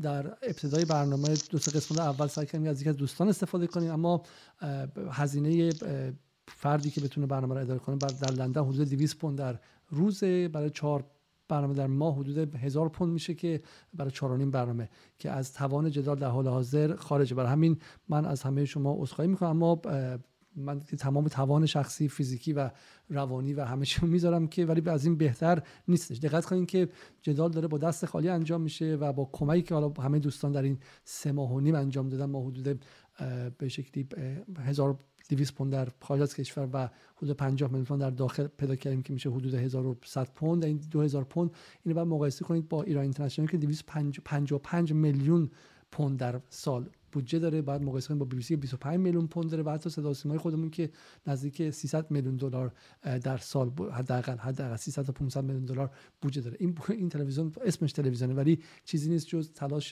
تقریبا دیوانه‌وار شخص من و برای همین از اون خواهش می‌کنم که با مشکلات فنی صبور باشید. آیه مفتای عزیز. ببینید حالا بس من این سوال رو از سمت راست از شما پرسیدم. بذارید این سوال رو از سمت چپترم از شما بپرسم. منتقدان این طرفی شما میگن که شما معتقدید که کنشگری حقوقی جواب میده میشه رفت دیوان عدالت و کار پاستوریزه و تمیز کرد و احتمالا با کنشگری افشاگرانه و سودزنانه هم مخالفید. نگاه شما به کنشگری سودزنانه و افشاگرانه چیه؟ من مخالف به معنای عام و تامه موضوع نیستم. اینم روشن کنم. اما معتقدم که کامل نیست. حتما سودزنی رو کاملتر می‌دونم از افشاگری یعنی سودزنی یعنی و گزارشگری فساد به مقامات رسمی. این که شما فساد رو به مقامات رسمی گزارش کنید که اسمش سودزنیه با افشاگری متفاوت. افشاگری ابزارش رسانه است و موضوع رو با افکار عمومی معمولا در میون می‌ذاره. سودزنی و گزارشگری فساد اون رو به مقامات مسئول معمولا گزارش می‌کنه. این دوتا هم دو تا وجه داره. ببینید اگر بخوایم امروز بگیم که عدالت خواهی بخواد تبدیل به یک بخواد تحقق پیدا کنه. تحققش به اینه که به یک گفتمان عام ایجابی و تمام ایار تبدیل بشه. الان مشکل عدالت خواهی اینه که منحصر شده به یک گروهی که خودشون رو عدالت خواه می‌دونن. من خودم رو دور از اون دوستان عدالت خواه نمی‌دونم کما اینکه سوابق من توی این تشکل به عنوان جنبش عدالت خواه دانشجویی روشنه. من خودم عضو شورای مرکزی بودم و سال 87 به نمایندگی از این تشکل جلوی رهبری صحبت کردم و موضوعاتی رو طرح کردم. اما فکر می‌کنم عدالت خواهی رو نمیشه منحصر به یک گروه کرد و یک گروه محدود رو صرفا عدالت خواه دونست. هرچند بله افرادی هستن که بیش از بقیه دغدغه عدالت رو دارن و دارن اون رو پیگیری می‌کنن. پس گفتم یک باید تبدیل به گفتمان عام بشه. مردم همه مردم بتونن در این فضا مشارکت کنن. صرفا به یک گروه محدود منحصر نمونه که الان به نظر می‌رسه این اشکال وجود داره. افرادی که ادارت خواهی رو با افشاگری معادل گرفتند خب بخشی از این مسیر رو دارن میرن. از جمله اینکه خب خطا دارن از جمله اینکه محدودن از جمله اینکه ممکنه انتخابهاشون معانی سیاسی رو اولویت بده بر معانی عامش. ممکنه که خیلی وقتها باعث ایجاد ناامیدی بشن. یا اینکه این حس رو ایجاد کنن که این فساد سیستماتیکه و قابل حل نیست. اینجا وقتی که ما میایم راهکار دیگری قرار میدیم و اونم مراجعه به دستگاه قضاییه به خاطر اینه که معتقدیم که این راه می‌تونه امیدآفرین باشه و بخشی از اون اشکالات رو نداشته باشه می‌تونه مسیرها رو اصلاح کنه. اگر شما برید و موفق نشید چی؟ اگر اگر در پایان این پروسه دیوان عدالت اداری شما رو محکوم قبول نکنه و از این پرونده رد یا به اجرای احکام بفرسته و اتفاق نیفته و یک سال دیگه مردم ببینن که آی زاکانی اونجا سر و مر و گنده داره کار می‌کنه و شرکت شما شکست خورده آیا این باعث افزایش ناامیدی نمیشه؟ من فکر نمی کنم حالا توی این مراحلی که داره طی میشه حداقل پرونده ها توی چنین موضوعاتی در حالا اجرای احکام بمونن. اگر باشه احتمالا در مراحل رأی دادنه که ممکنه تجدید نظر بخوره به هر شکل اتفاقی با... یک نظر دیگری بدن. اما فکر می‌کنم من دارم اینجا یک راهی رو باز می‌کنم. ابتدای صحبت گفتم موضوع آقای زاکانی برای من یک موضوع فرعیه به نسبت اینکه دارم یک راهی رو باز می‌کنم و معرفی می‌کنم به عنوان کنشگری حقوقی. خیلی از افراد پیش از این هم رفتن تو موضوعات مختلف به دیوان عدالت اداری شکایت بردن. اما معمولا اینها رسانه ای نمیشه. یک شیوه از کنشگریه که معمولا با پشتوانه رسانه همراه نیست. یک افراد محدودی هن که این مسیر پس, رو پس شما برخلاف آقای پس شما برخلاف آقای نیکو نهاد با رسانه ای شدن مخالف نیستید. نه مخالف نیستم. اتفاقا رسانه ای که از ابزارهای ما برای این موضوعه و من این رو چون اومدم رسانه ای کردم شاید من چون ابزار رسانه رو بهتر میشناختم و بعد که جلوتر رفتم کم کم احتمالا می‌تونم یارگیری کنم از کسان دیگری که تو این فضا حضور دارن.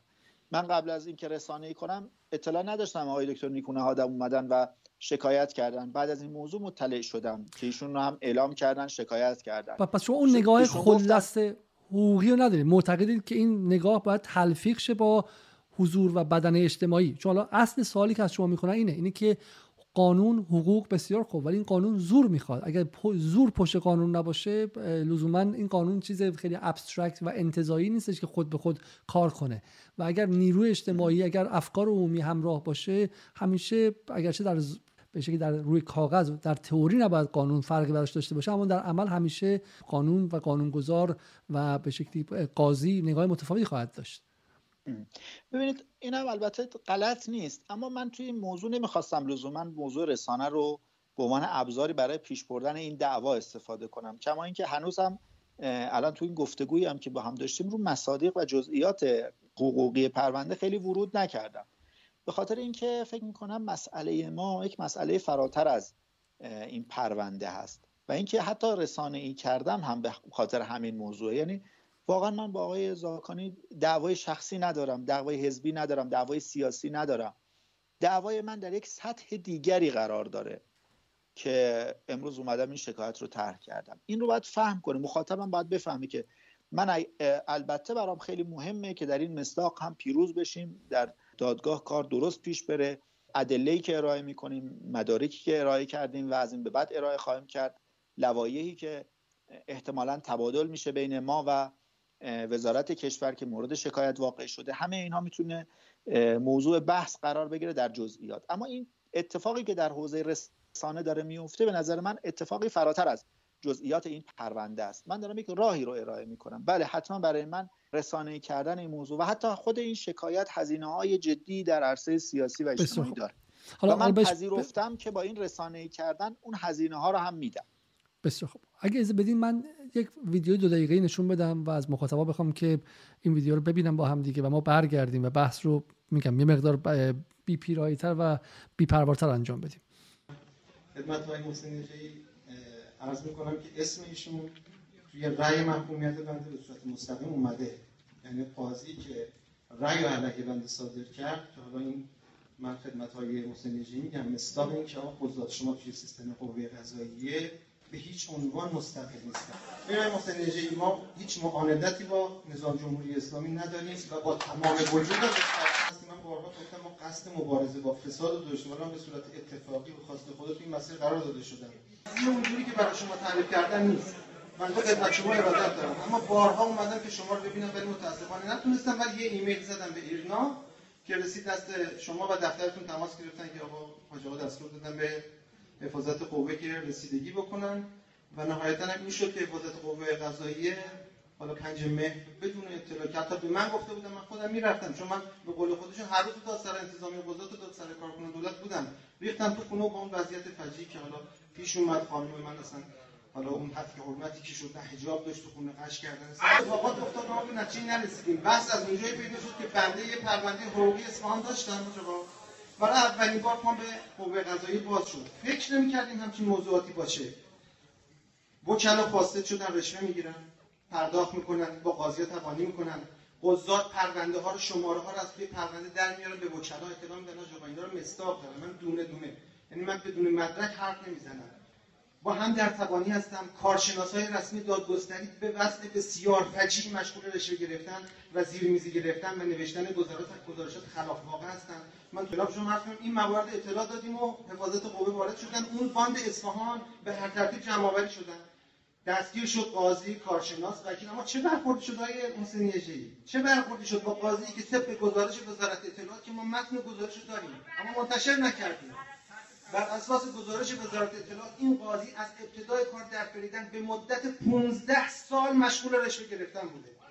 توی گزارشاتش از دریافت یه شبه گوشت گوسفند تا سکه های دلار تا ارتباط نامشروع با خاله زندانی با آزاد کردنش بوده. 15 سال این شخص فاسدی که قوه قضاییه در جریان بوده. پرونده از دادسرا انتظام قضایت می‌دادن. بر جان و مال و ناموس مردم دادگستری واسه چهار ماه بختیاری دادم از طریق خود دادسرای انتظام قضات پاراف شد به دادسرای کارکنان دولت. آقا می‌دونه صلاحیت رسیدگی به تخلفات کیفری قضات در صلاحیت دادسرای کارکنان دولت بازپرس به مدت سه سال روی پرونده وارد شد و نهایتا برای این شخص و حالا اون باندی که پشت سرش بود کیفرخواست صادر شد. من کیفرخواست رو بند یک شو شما می‌خونم آجا صفحه اولی شد. 83 صفحه. ببینید بعد دادسرای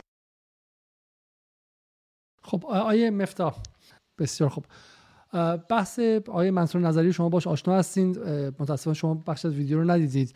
داستان سخنرانی آقای منصور از نظری در دانشگاه شریف بود. داستانی بود که ایشون پرونده رو به گوش قوه قضاییه و به گوش خود آیه اجایی رسونده بود. آیه اجایی هم گمانم به دادستان شهر کرد داده بود. دادستان شهر کرد به رئیس دادگستری شهر کرد بود اون به دادستان داد داستان خودش آدم فاسدی بود. آقای منصور نظری رو گرفته بودن. همسرش رو میگه بهش حد که حرمت شده و ایشون گرفتن. دستش رو در طی شکنجه شکسته بودن. آزار دیده بود و غیره. و بعد این به از دوست این دانشجویان فعال در دانشگاه شریف با کلا کاسکت به عنوان آدمی که داره پیتزا میاره ایشون رو وارد مخفیانه وارد دانشگاه کرده بودن و گذاشتن جلوی ایجی و این به شکلی اتفاق افتاده بود. افشاگران سود زنان میگن که کاری که شما می‌کنید بسیار کار خوبیه و اگر این راه شما باز شه خب درجه که یعنی ما می‌تونیم مثل حالا همه خیلی از کشورهای دنیا بریم دنبال این که اصلاح حقوقی کنیم. اما اینکه ما داریم سودزنی می‌کنیم برای اینکه از قوه قضاییه ناامید شدیم. برای اینکه به شکلی اون راه اصلاح رو بسته می‌بینیم. همین آقای نظری میگه میگه بسیاری از قاضیان فاسد همین آقای رئیسی در زمانی که بودن بسیاری از قاضیان فاسد رو اخراج کردن. دادستان های این شهرستان و اون شهرستان ها وکلا و غیره. و نظام قضایی بهش اعتمادی نیستش. شما حق نمی‌دید به افشاگران که اونها هم خیلی از این راه ها رو شاید رفته باشن ولی نامید شده باشن و مستعصلانه به رسانه به افکار عمومی و به سودزنی و افشاگری رو میارن. من گفتم به صورت کلی رد نمی کنم مسئله افشاگری رو اما راهکار اساسی نیست. ما باید تلاش کنیم. یکی از جاهایی که دربارش مطالبه می کنیم خود قوه قضاییه باشه. تلاش کنیم برای اصلاح قوه قضاییه. من با آقای اجهی امیدوارم به واسطه اینکه در سطوح مختلفی از قضاوت قرار گرفته. ایشون هم و شاید آقای رئیسی انقدر حتی با توجه به حتی به سوابق گسترده که در دستگاه قضایی داشت اما چون قاضی نبوده و همیشه در منصب دادستانی حضور داشته تصمیم گیری نهایی در مورد پرونده ها نکرده جنسش متفاوت بود از جنسی که آقای اژه‌ای داشت. آقای اژه‌ای سالها قاضی بوده و در موضوعات مختلف تصمیم گرفته و اقتضاعات قضاوت رو می‌فهمه و یک جنس حرفه‌ایگری هم در کارش هست. بله ممکنه در یک پرونده ای که دارید میگید ممکن اشکالاتی هم وجود داشته باشه این فرایند یا بخشی از دستگاه قضایی حالا فسادی هم درش رخ داده باشه.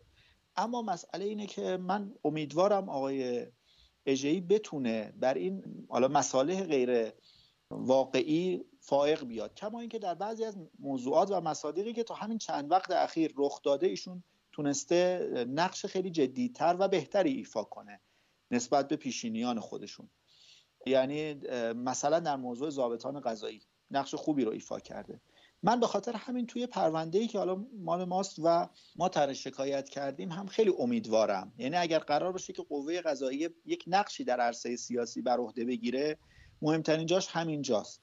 و من امیدوارم آقای اژه‌ای این مسئله رو درک کنه که قوه قضاییه اگر بخواد در عرصه عمومی در موضوعات اساسی بخواد ورود کنه این موقعیتی که ما به عنوان شهروند در اختیارش قرار میدیم بهش رجوع می‌کنیم فرصت بسیار خوبیه که برای اصلاحات نهادی استفاده کنیم. خب حالا ما اصلاح نهادی رو قبول داریم.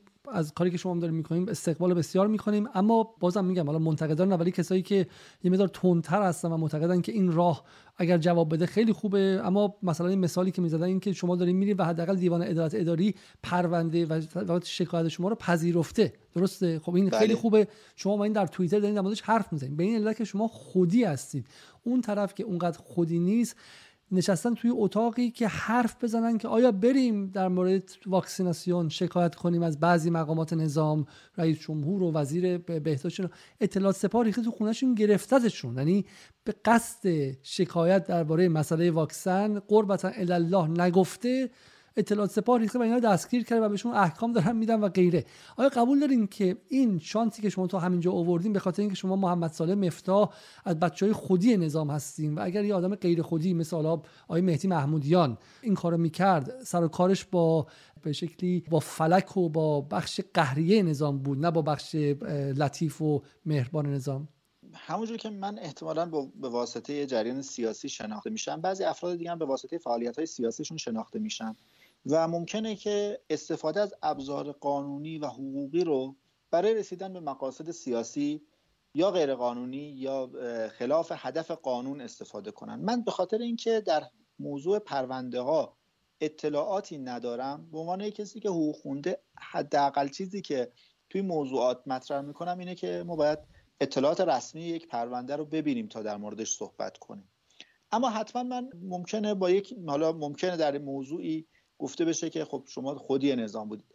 من حالا شاید بعضی ها که حالا ما رو چند سالی بیشتر هست می‌شناسن در مورد بعضی از پرونده هایی که طرف مقابل من از من شکایت کرده و اونها قدرتمندتر از خیلی های دیگه بودن اطلاع داشته باشن. من پرونده ای داشتم بله شاکیم سپاه بوده رفتم پیگیری کردم و اتفاقا اونجا همین حرف رو زدم که ما برای قانون احترام قائلیم.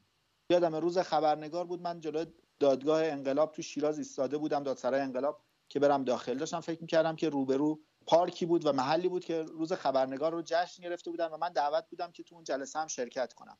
اما مجبور بودم اون روز برم دادسرا و پاسخ بدم بابت یه مطلبی که دو سال بعدش من تبرئه شدم بابتش. بله منم به واسطه اعمال نفوذایی که در پرونده می‌شد متضرر شدم مدت های طولانی می‌رفتم شیراز و برمیگشتم. ولی می‌فهمم این مسئله ممکنه واقعیت داشته باشه در مصادیقی. اما در پایان این پرونده علیرغم اینکه شاکی من شاکی پرقدرتی بود تونستم رأی بگیرم. البته اگر رأی هم به نفع من صادر نمی‌شد باید به قانون احترام میذاشتیم. خب، حالا این نکته خیلی به نظر من نقطه مهمیه که ما بفهمیم که قانون چه جایگاهی داره. حتی اگر اون روز به نفع ما نباشه حتی اگر احساس کنیم این قانون قانون درستی نیست. اون موقع که به نفع ماست خب قانون خب به نفع ماست دیگه خب حتما خوبه. اما وقتی به نفع ما نیست باید نشون بدیم که قانون اهمیت داره و جایگاهی شما اگر جای منصور نظری بودید اگر شما جای منصور نظری بود که دستتون رو در بازجویی شکسته بودن و با اینکه خودتون چم بچه انقلاب بودید یعنی اولش هم داره میگه میگه ما بخشی از این انقلاب بودیم و گیر محفل اشتباه و محفل فاسد در قوه قضایی میافتادید بعد وقتی میمدیم بیرون به قانون تم می‌دادید. خب اون قانونی که در اون پروسه ای ساخته شده که پر از ایراده خیلی ساده بگم. قوه قضایی میگه هرچی بگندد نمکش می‌زنند. وای به روزی که بگندد نمک. خب قوه قضایی در حال حاضر در این سالها آقای رئیسی تلاش زیادی کرد و به نظر من آمار ارقام هم نشون میده که اعتماد عمومی از حدود 20 چند درصد در پایان دوره آقای آمولی به بیش از 50 درصد در سال فقط دوم آقای رئیسی رسیدن. یعنی نشون میده که چقدر قوه چقدر قوه قضایی در مزان اتهام بود.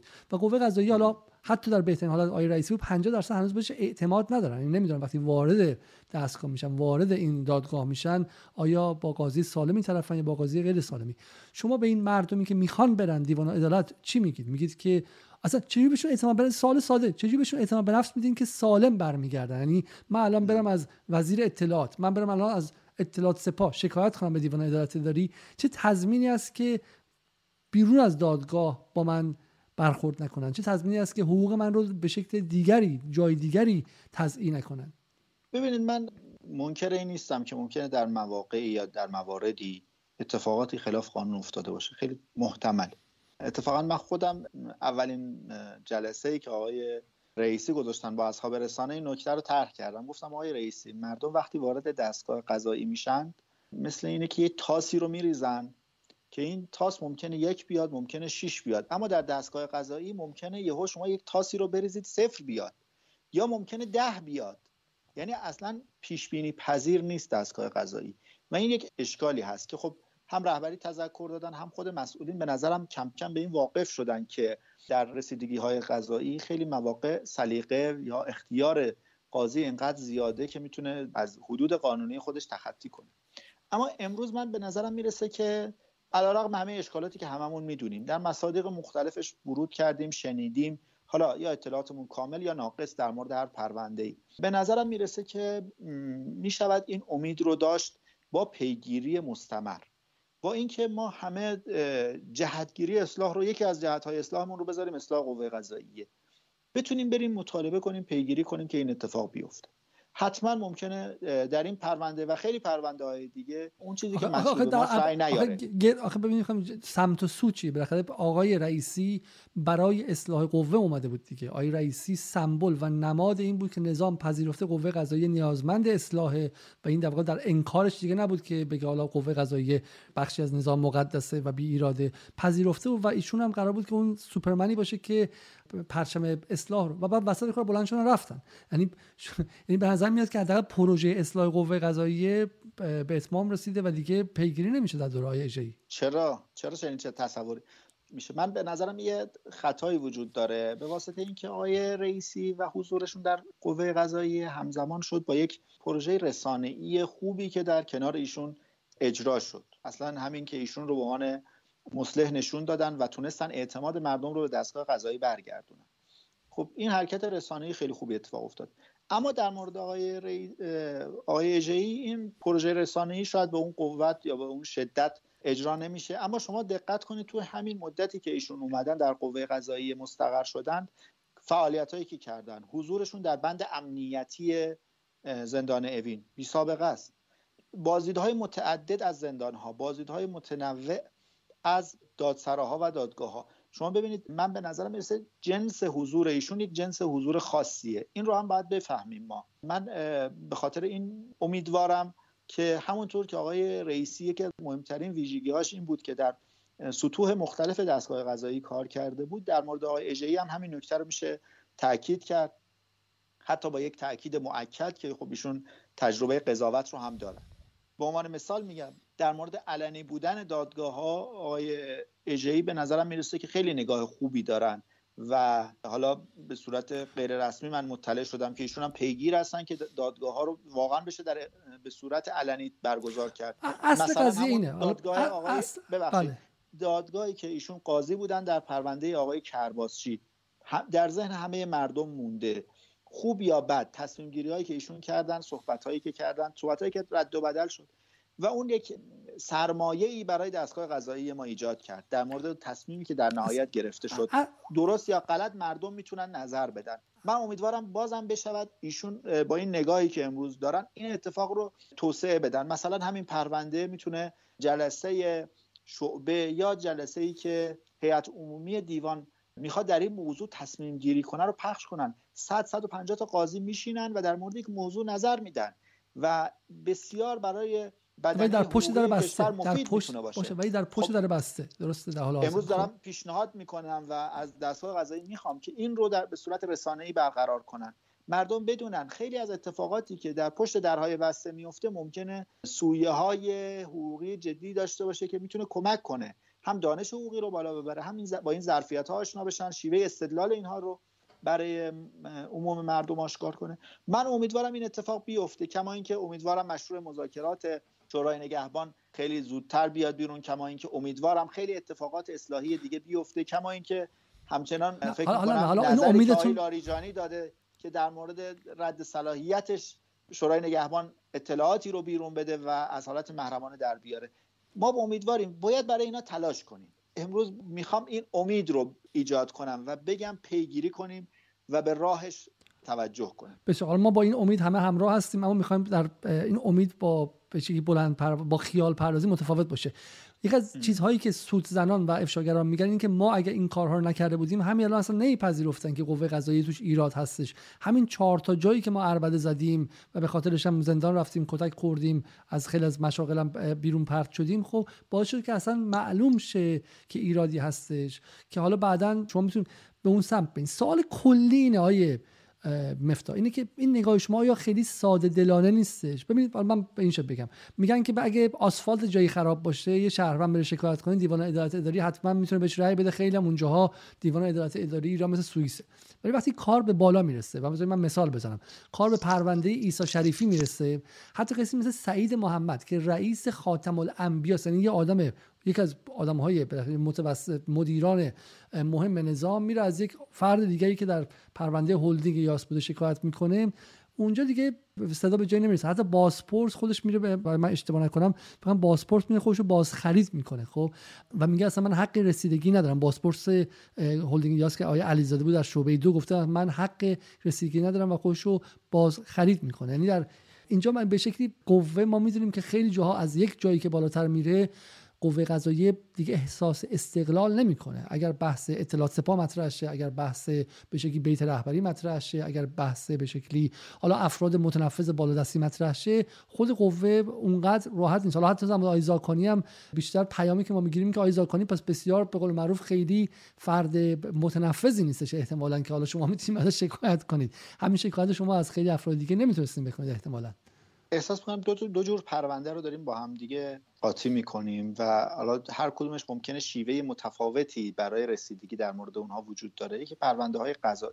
کیفریه و یکی هم پرونده هایی که در دیوان عدالت اداری رسید. نوع شکایت ها و نوع پرونده ها در دیوان عدالت اداری خب کاملا متفاوته. شما نمی‌دونم تا به حال با چند تا از این پرونده ها اصلا مواجه شدید که در مورد این موضوع اصلا بخوایم اظهار نظر کنیم که تا به حال آیا به نتیجه منجر شدن یا نشدن؟ چه چیزهایی اونجا طرح میشه؟ چه چیزهایی طرح نمیشه؟ من اتفاقا با چند تا از اینهایی که صحبت می‌کردم اتفاقا افراد غیر رسانه ای هستن. اصلا شما نمیشناسیدشون.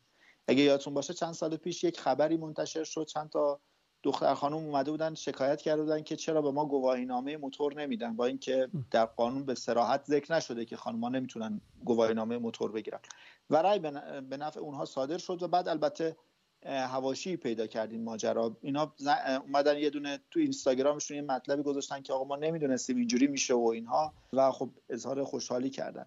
ماجراهای از این دست بسیار در دیوان ممکنه رخ بده و کسی مطلع نشه چون اصلا کسانی که به اونجا رجوع می‌کنن عمدتا آدم های غیر رسانه هستن. و به خاطر همین اصلا سنخ پرونده اینجوری نیست. کما اینکه آقای دکتر نیکو نهاد توی صحبتشون خودشون از اون جمله افرادی بودن که گفتن من بارها شکایت کردم اما هیچ کدومش رو رسانه ای نکردم و حتی ابا دارم. همین تو, تو همین مورد هم ابا دارم از اینکه رسانه از رسانه استفاده کنم. این رو به عنوان یک بخش از صحبت می‌خوام در نظر بگیریم. در مورد پرونده آقای شریفی و امثال این پرونده ها هم به نظرم بازم به اون نکته ارجاع میدم. وقتی که ما از بیرون داریم به این ماجراها نگاه می‌کنیم تفسیر دیگری از این موضوعات داریم.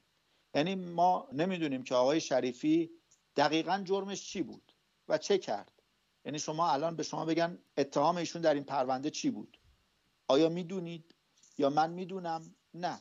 منم بخشی از این اطلاعات رو ازش مطلع میشم و مهم اینه که چه کسی داره این رو رسانه‌ای می‌کنه و افرادی که رسانه‌ای می‌کنن چه اهدافی رو دنبال می‌کنن خب یکی از اشکالاتی که به جریان افشاگری در کشور ما وارده اینه که معمولا پشتوانهایی دارن که ممکنه به صورت کاملا هدفمند بهشون اطلاعاتی رو بده و ازشون بخواد که یک موضوعی رو رسانه‌ای بکنن یا نکنن. من این در شما صادق نمی‌تونه باشه. کسی رو نه, این در شما نمی‌تونه صادق باشه. حتما من هم نگاه سیاسی دارم اما من دیتای محرمانه ای نداشتم. افشاگری زمانی رخ میده که شما به دسترسی هایی دارید که بقیه ندارن. من در رسانه های عمومی دارم نگاه می‌کنم. نامه سازمان بازرسی و اینکه این انتصاب غیر قانونیه در رسانه ها منتشر شده. یک کمپینی در اینترنت شکل گرفته با بیش از سی هزار امضا در مورد آقای زاکانی و خطاب به آقای رئیسی که آقا حکم ایشون رو صادر نکنید. خلاف قانونه. من هیچ اطلاعات محرمانه یا پنهانی ندارم که نه, نه قبوله قبوله. اولا ولی اولا که در مورد خودش این در مورد هر کسی هر کسی که هر پرونده بره ما انسان هایی هستیم که به جای وصلیم. در مورد خود شما میگن که ایشون در حزب توسعه ببخشید پیشرفت و عدالتی که به آقای قالیباف نزدیکه. آقای قالیباف هم از انتخاب زاکانی خوشحال نیستش. دنبال این بود که فرد نزدیک به خودش بره. به عبارتی فردی با نگاه قالیبافی داره الان میاد و زیرا به آقای زاکانی رو می‌زنه خب؟ این برای شما هم قصد و قرض و, و, و مقصود سیاسی قائلا منتقدان شما. میگن که شما هم به خاطر خدا موش نگرفتید. شما هم یه قصد و قرض سیاسی داشتید. یه نکته اینه. نکته دیگه این که چرا خب ما نباید بدونیم که عیسی شریفی که 13 هزار میلیارد تومن فساد بهش منتصبه و حتی بحث این بوده که در اولین پرونده به اعدام محکوم شده ما چرا نباید بدونیم؟ مصیبت اتفاقا اینجاست که اینها انقدر غیر شفاف عمل میشه که من نمی‌تونم چیزی بگم چون الان تهمت محسوب میشه. چرا باید در دادگاه قضات پرونده در این ابعاد مطرح شه و و چرا اگر ما واقعا به دنبال مبارزه با فساد هستیم چرا نباید خواستم این باشه که پرونده عیسی شریفی رو علنی کنن بعد از این مثال من خیلی باید از شما عذرخواهی کنم به خاطر اینکه خب همه خیلی بخش عمده ای از این اطلاعاتی که دارید اطلاعات غلطی بود. آقای شریفی خب تا اونجایی که می‌دونم نه اتهامش اینقدر نه تخلفش اینقدر رأی دادگاه منتشر شده یعنی حداقل متوجه شدید که میزان مجازاتشون اینها این نه این 16 هزار میلیارد عدد 13 هزار میلیارد. 13 هزار میلیارد. نه این عدد درسته نه حکم اعدام درسته نه هیچ کدوم. ایشون هم محکوم شده و بهش رسیدگی شده. من این ادعا رو نکردم من ادعا رو نکردم. آره که چرا بعد این اعدام حکم اعدامی صادر نشده. گفته میشه در فض... ایشون این عددها نیست. خب در فضای عمومی. خب وقتی شف... وقتی شفافیت آه. نیست این شایعاتی که به گوش من رسیده غیر قابل تفکیکه. خیلی خوبه. منم حتما به نظرم می‌رسه که باید این اتفاق میافتاد و باید بیفته. یعنی باید این پرونده هایی که منافع عمومی باش مواجهه و از اون مهمتر اعتماد عمومی به نهادهای رسمی نظام توش مطرح میشه باید علنی بشه و باید عمومی بشه. و باید همه افرادی که در این موضوعات دخیلن برای مردم معرفی بشن. من با شما توی این موضوع کاملا هم نظرم. کاملا هم نظرم به خاطر اینکه وقتی که این شفافیت وجود نداشته باشه اطلاعات غیر واقعی میاد و جای اطلاعات واقعی رو می‌گیره. من در مورد آبان 98 هم چند تا توییت زدم و این رو گفتم. گفتم خب شما وقتی که تعداد کشته ها رو اعلام نمی کنید اسامی کشته ها رو اعلام نمی کنید حتما فرصت می‌دید به این که کسی بیاد ادعا کنه که 1500 نفری که ادعا کنه بیشتر از اینها کشته شدن و بدون اینکه سندی بیاره. الان در مورد این پرونده حالا مثال آقای شریفی رو که گفتید وقتی که اطلاعات واقعی نباشه من یه کسی میگه 13 هزار میلیارد ولی حکم دادگاه رو نگاه می‌کنید می‌بینید که عدد بسیار پایین تریه چقدر عددی که شما باش معتقدید؟ من هیچ به هیچ عددی معتقد نیستم. شما هم پس معتقدید که در این پرونده من, من چون روند طبیعی نداشته. خدمت شما گفتم. من به عنوان یک حقوقدان اگر بخوام توی این موضوع اظهار نظر کنم میگم تا وقتی پرونده رو نبینم نمی‌تونم اظهار نظر کنم. بابا من سوالی به عنوان حقوقدان از شما کنم که مخاطبم آشنا شد چون بالاخره شما منسوبید به آقای قالیباف. میگن که در دوره آقای قالیباف فردی به اسم یاشار سلطانی درباره املاک نجومی اطلاع رسانی کرد و این عملا به نفع خیر عمومی هم عمل کرد دیگه که شما گفتین که و هدف شما هم همینه. و این فرد به زندان محکوم شد و تا امروز هم حتی یک نفر درباره این کار توضیح نداده. شما بخیر از پرونده املاک نجومی در زمان آقای قالیباف که مطلع هستید که چه راه دیگه یاشار سلطانی داشت جز افشاگری؟ چه کار دیگری می‌تونست بکنه فردی شبیه اون؟ حتی اگر قصد و غرض سیاسی هم داشت. اصلا شما بگید که یاشار سلطانی آمده بود که قالیباف رو بزنه قالیباف رو بسوزونه برای ریاست جمهوری و غیره. ولی فساد اونجا به فساد یا به سوء استفاده از قدرت رخ داده بود و این فرد هیچ راه دیگه می‌گفت من ندارم جز اینکه برم فریاد بزنم جز اینکه افشاگری کنم.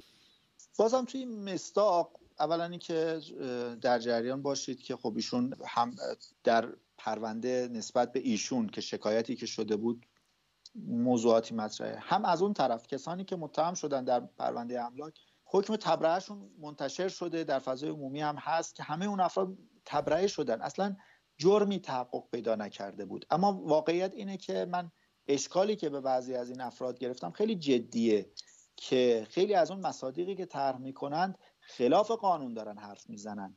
البته ممکنه من هم بگم در نهایت این قانونی که اجازه داده که دستگاه های اداری اجرایی کشور از طریق تعاونی به نیروها و کارمندای خودشون املاکی واگذار کنن این قانون به صورت کلی در یک نگاه و بستر بلندتری که احساس کنیم مثلا بیت المال یا زمین هایی که در اختیار یک نهاده متعلق به همه مردمه نه کارمندان اون دستگاه اون موقع میشه بهش انتقاد کرد. تو موضوع املاک آقای یاشار سلطانی ادعا کرده بود که 2200 میلیارد تخلف رخ داده. خب چنین عددهای واقعیت نداشت. 37 هزار نفر از کارمندان شهرداری مجموعا املاکی رو دریافت کرده بودن یا در تعاونی ها پروژه هایی رو شروع کرده بودن عددها اصلا ربطی به این موضوع نداشت. مسئله اینه که ما در موضوع افشاگری با افشای کنترل شده اطلاعات مواجهیم. شما نگاه کنید خیلی همون موقع هم دعوا شد و الان دعوا همچنان هم برقراره. نامه های سازمان بازرسی کل کشور محرمانه است. چگونه است که بعضی از اینها می‌تونه منتشر بشه؟ جز اینه که بخشی از اینها می‌تونه توسط افرادی در موردش تصمیم گیری بشه. در مورد انتصاب شهردار گفته میشه یک نامه وجود داره که درش ذکر شده که این آین نامه باید مورد توجه قرار بگیره و اعمال بشه. اما متن این نامه محرمانه است کما اینکه خود مسئولین هم گفتن. از محتوا هم آقای ایمان شمسایی اومدن و توضیح دادن که محتوای این نامه چیه. من میگم مسئله افشاگری آسیب هایی داره. این آسیب ها یکیش می‌تونه همین باشه که اطلاعاتی که منتشر میشه ما خیلی امکان راستی آزمایی نداریم. من کاری که دارم می‌کنم در این موضوع کاریه که هر شهروند دیگری هر شهروند مسئولی می‌تونه انجام بده. از اطلاعات عمومی استفاده می‌کنم. هیچ اطلاعات محرمانه ای ندارم. صرفا به اطلاعات حقوقی دارم تاکید می‌کنم. از ابزار اصلیم هم رجوع به دستگاه قضایی و قانونی کشوره. اگر دیگران هم فکر می‌کنن که می‌تونن از این مسیر برن من به نظرم اگه سوال این باشه که دیگران می‌تونن این کار رو بکنن حتما همینطوره. این روش تعمین پذیره حتما همینطوره. همه افراد می‌تونن مثل من این کار رو بکنن کما اینکه منم به صورت غیر حضوری از طریق سامانه‌ای که به صورت آنلاین هست اومدم طرح شکایت کردم.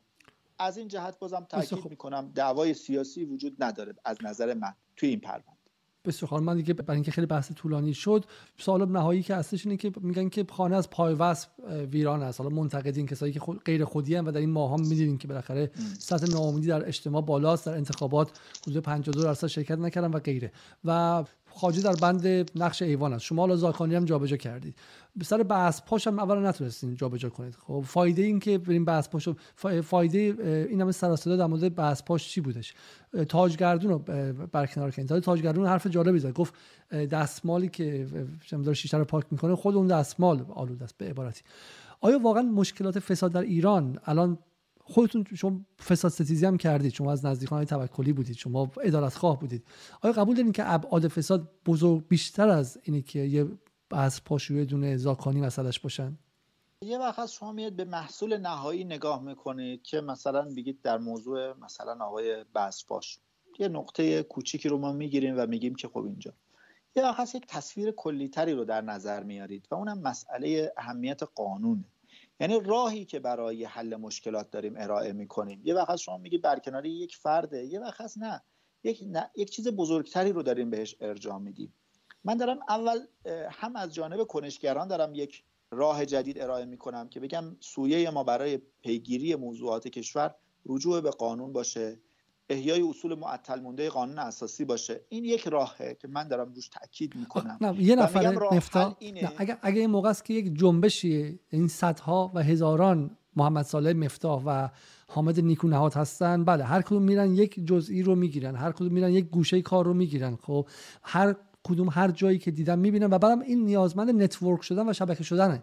یعنی نیازمند اینی که محمد صالح مفتاح و نیکونهاد همدیگه رو پیدا کنن بعد اینو بر رسانه ای کنن. اصل قضیهش اینه که به عرصه عمومی بیارن و این بازخورد داشته باشه. اگر فردا نهادی خواست گوش آقای مفتاح رو خدا نکرده بگیره این رسانه ای بشه که برای آقای مفتاح بشه که امنیت بیاره. این چیزی که ایران نیستش که فساد تو آمریکاش هست تو انگلیسش هست توی همه جا دنیا هستش و ساز و کارهای دیگه ای که در اطراف فساد ستیزان به وجود میاد اینه که مانع میشه. حالا من در واقع همین میگم. میگم اگه ما فقط درباره کنش حقوقی بگیم اونم فقط شما دو نفر آیا به نظرتون تو این فضای به شکلی تا حدی ناامیدانه کافیه یا اینکه نه؟ شما دارین تلیعه یک جنبش رو می‌دید تقاضا می‌کنین که بقیه کنشگران به میدون بیان. دقیقا هدف من از رسانه کردن این پرونده همین بود که بتونیم افراد دیگری رو در این عرصه پیدا کنیم کسانی که همین اعتقاد رو بتونن داشته باشن همزمان با ما که ما بگیم هم از جنبه خودمون اعتقاد به قانون وجود داره و هم مسئولین رو به قانون مداری دعوت کنیم. من اینجا وایستادم. این نقطه رو به عنوان نقطه قانونی این جریان در نظر گرفتم. آقای نیکو نهاد رو من یک بار دیگه دیده بودم. آشنایی از دور با ایشون داشتم. به عنوان یک فردی که هم رشته خودم هست و در حوزه حقوق عمومی داره فعالیت می‌کنه و تحصیلات داره. اما توی این موضوع با همدیگه هیچ صحبتی نکرده بودیم. با هم گفتگویی نکرده بودیم. بعدا که دیدم این اتفاق افتاد و ایشون اعلام کرد ما همدیگه رو پیدا کردیم. هنوز با هم شاید خیلی کنش مشترک نکردیم. ولی مسئله اینه که ما با همدیگه داریم به یک نقطه مشترک نگاه می‌کنیم. فکر می‌کنم کم کم این نقطه ها به همدیگه می‌تونه بپیونده و به مردم امید بده. یه ابزاری رو در اختیارشون قرار بده که بتونن اگر اگر, زاک... اگر, اگر موفق نشید و دیوان عدالت شکایت شما رو قبول نکنه و زاکانی باقی بمونه آیا همچنان به مردم می‌تونه امید بدین یا اینکه حتما همینطوره. چرا؟ من به نظرم می‌رسه که شیوه ای که ما داریم معرفی می‌کنیم شیوه امید بخشیه.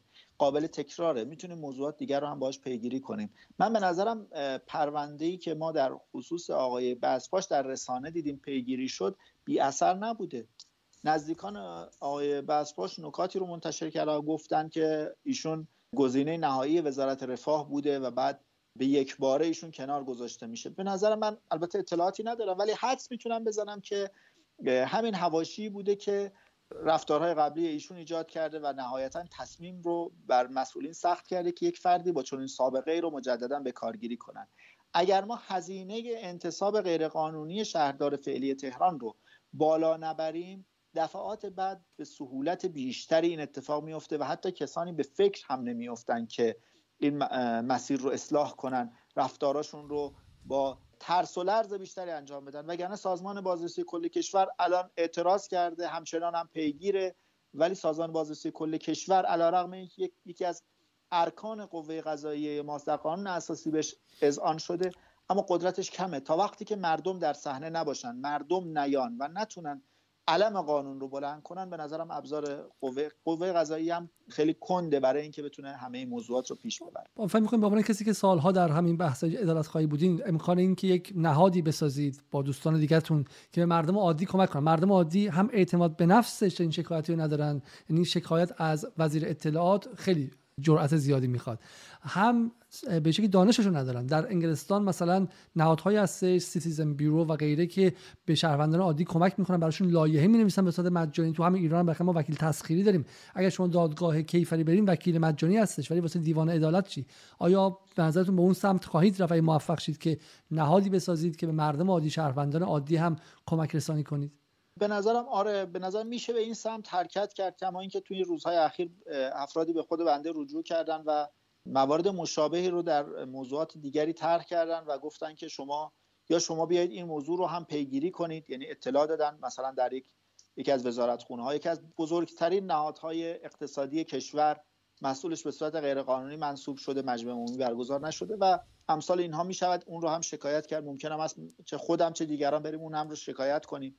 شهرداران شهرهای دیگری هم هستن. این اتفاق افتاده. در مشهد شکایت دیگری طرح شد در مورد آقای ارجایی که شهردار شدن و همین اشکالات به ایشون هم وارد بود. به نظرم افراد همدیگر رو پیدا می‌کنن و می‌تونیم با همدیگه این کار رو پیش ببریم. شاید شروعش از افرادی باشه که خودشون به حقوق و قانون آشنایی بیشتری داشته باشن. اما حتما می‌تونه این توسعه پیدا کنه. کما اینکه من در این پرونده از بعضی از دوستان و حقوقدان دیگرم استفاده کردم از اساتید دانشگاه استفاده کردم و خیلی به من کمک کردن که هم اعتماد به نفسی پیدا کنم توی پیگیری این موضوع و هم اینکه فکر می‌کنم در موارد مشابه به خاطر اینکه حقوق عموم مردم در میانه خیلی افراد حاضرن که به این موضوع کمک کنم من حالا به صورت فردی این کار رو شروع کردم ولی حتما به نظرم می‌رسه که می‌شود این رو توسعه داد و به یک تشکیلات مردمی تبدیلش کرد. خیلی خیلی ممنون از اینکه تا این لحظه بودیم و امیدوارم که در بحث بعدی در کلاب هاست هم حضور داشته باشیم که مخاطبا ازتون خواستن مستقیما سوال کنن. بخشی از بحث به ویژه که تفاوت کنشگری حقوقی یعنی فعالان معمولی شهروندانی که سراغ شکایت از نهادها سازمانها وزارتها یا افراد حقیقی داخل حکومت میرن و به واسطه اون به شکل امر معروف نهی از منکر می‌کنن در زبان مذهبی یا به شکل اصلاح انجام میدن و تفاوت این با کنشگری افشاگرانه و سودزنانه. مثلا بحثی که بحثی که ما می‌تونیم ادامه بدیم. من فقط این قبل این تموم کنم. شما معاون من سال آخر آخر دیگه. این شما معاون ستاد امر به معروف و نهی از منکر بودید اونجا قرار بود شما راههایی برای عمومی کردن امر معروف درست کنید و قرار هم بود که این ذهنیت عجیب دریچستی که امر معروف یعنی گیر دادن به قول معروف به حجاب و پوشش مردم رو بذارین کنار و امر معروف و معنی دخالت فعالانه شهروندان برای اصلاح امور حاکمان به کار ببرین که اصلا تعریف به شکل اصلیش هم همینه. موفق نشدید در اون دو سال. شدید؟ و اگر شدید چه موفقیتی به دست آوردید؟ همین که امروز شما میگید که معنای اصلی و واقعی امر معروف همینه من به نظرم ما بخشی از راه رو اومدیم. یعنی اینکه ما تاکید کردیم گفتگو کردیم در فضای رسانه‌ای اومدیم موضوع رو به میون آوردیم به گفتگو گذاشتیم. شما به ما نقد می‌کنید و میگید که ستاد امر معروف کجای این دعواها قرار داشته یا داره. حتما ما تا اینجا یک گام خیلی بزرگی رو به جلو برداشتیم کما اینکه 26 سال قبل از ما هم ستاد امر معروف بوده ولی شما هیچ, وقت شاید براتون سوال نشده که معنای واقعی امر معروف رو چرا پیگیری نمی‌کنن یا نکردن.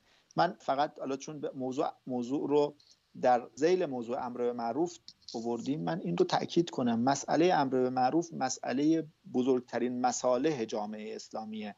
منکر منکری اون اشتباهیه که عموم مردم ازش متضرر میشن. همون مفهومی که اسمش رو می‌ذاریم مسلحت. یا می‌ذاریم یه جایی به عنوان خیر مشترک می‌ذاریم توی بعضی از ادبیات میشه همون مسلحت که بگیم این نقطه ایه که همه مردم درش زی حقن سوره آل عمران این آیه رو ما زیاد در مورد امر معروف شنیدیم. ولتکم منکم امت یدعون الی الخیر یامرون بالمعروف و ینهون عن المنکر. که از میان شما باید گروهی باشن که امر معروف و نهی از منکر کنن یا به تفسیر دیگری معنیش این میشه که امت اسلامی امتیه که دعوت به خیر کنه امر معروف و نهی از منکر کنه. اما آیه قبل و بعدش رو کمتر به ما میگن که آیه قبلش و به حبل الله جمیعا ولا تفرقوه و موضوعش انسجام اجتماعیه و آیه بعدیش ولا تکونو که الذین تفرقوا و اختلفوه که اونم بازم در مورد مسئله انسجام اسلام جامعه اسلامیه و عدم اختلاف. اگر این سه آیه رو با هم ببینیم امر به معروف یک ویژگی خیلی مهم داره. اونم این که به یک مسلحت و یک امر خیلی بزرگی داره اشاره می‌کنه به اون امر عمومی داره اشاره می‌کنه و مسلحت عام جامعه اسلامی. و امر معروف به هیچ وجه نمی‌تواند مسئله تعریف بشه که موجب اختلاف در جامعه اسلامی خواهد بود. اگر این معنا از چقدر تشخیص باشه رو؟ حتما مسئله قانون و قانون مداری یکی از بزرگترین معروف هاست و ما باید به اون امر چون ای معتقدن که شفافیت درباره تعداد کشته شدگان آبان و دلیل کشته شدنشون شفافیت درباره شلیک به هواپیمای اوکراینی و دلیل شلیک و دلیل خطا و فردی که بوده شفافیت درباره مثلا بحث واکسن که آقای مخبر وعده 50 میلیون داد و انجام نشد اینها هم خیر عمومیه. اما تفسیر و مفسر خیر عمومی کیه اینجا؟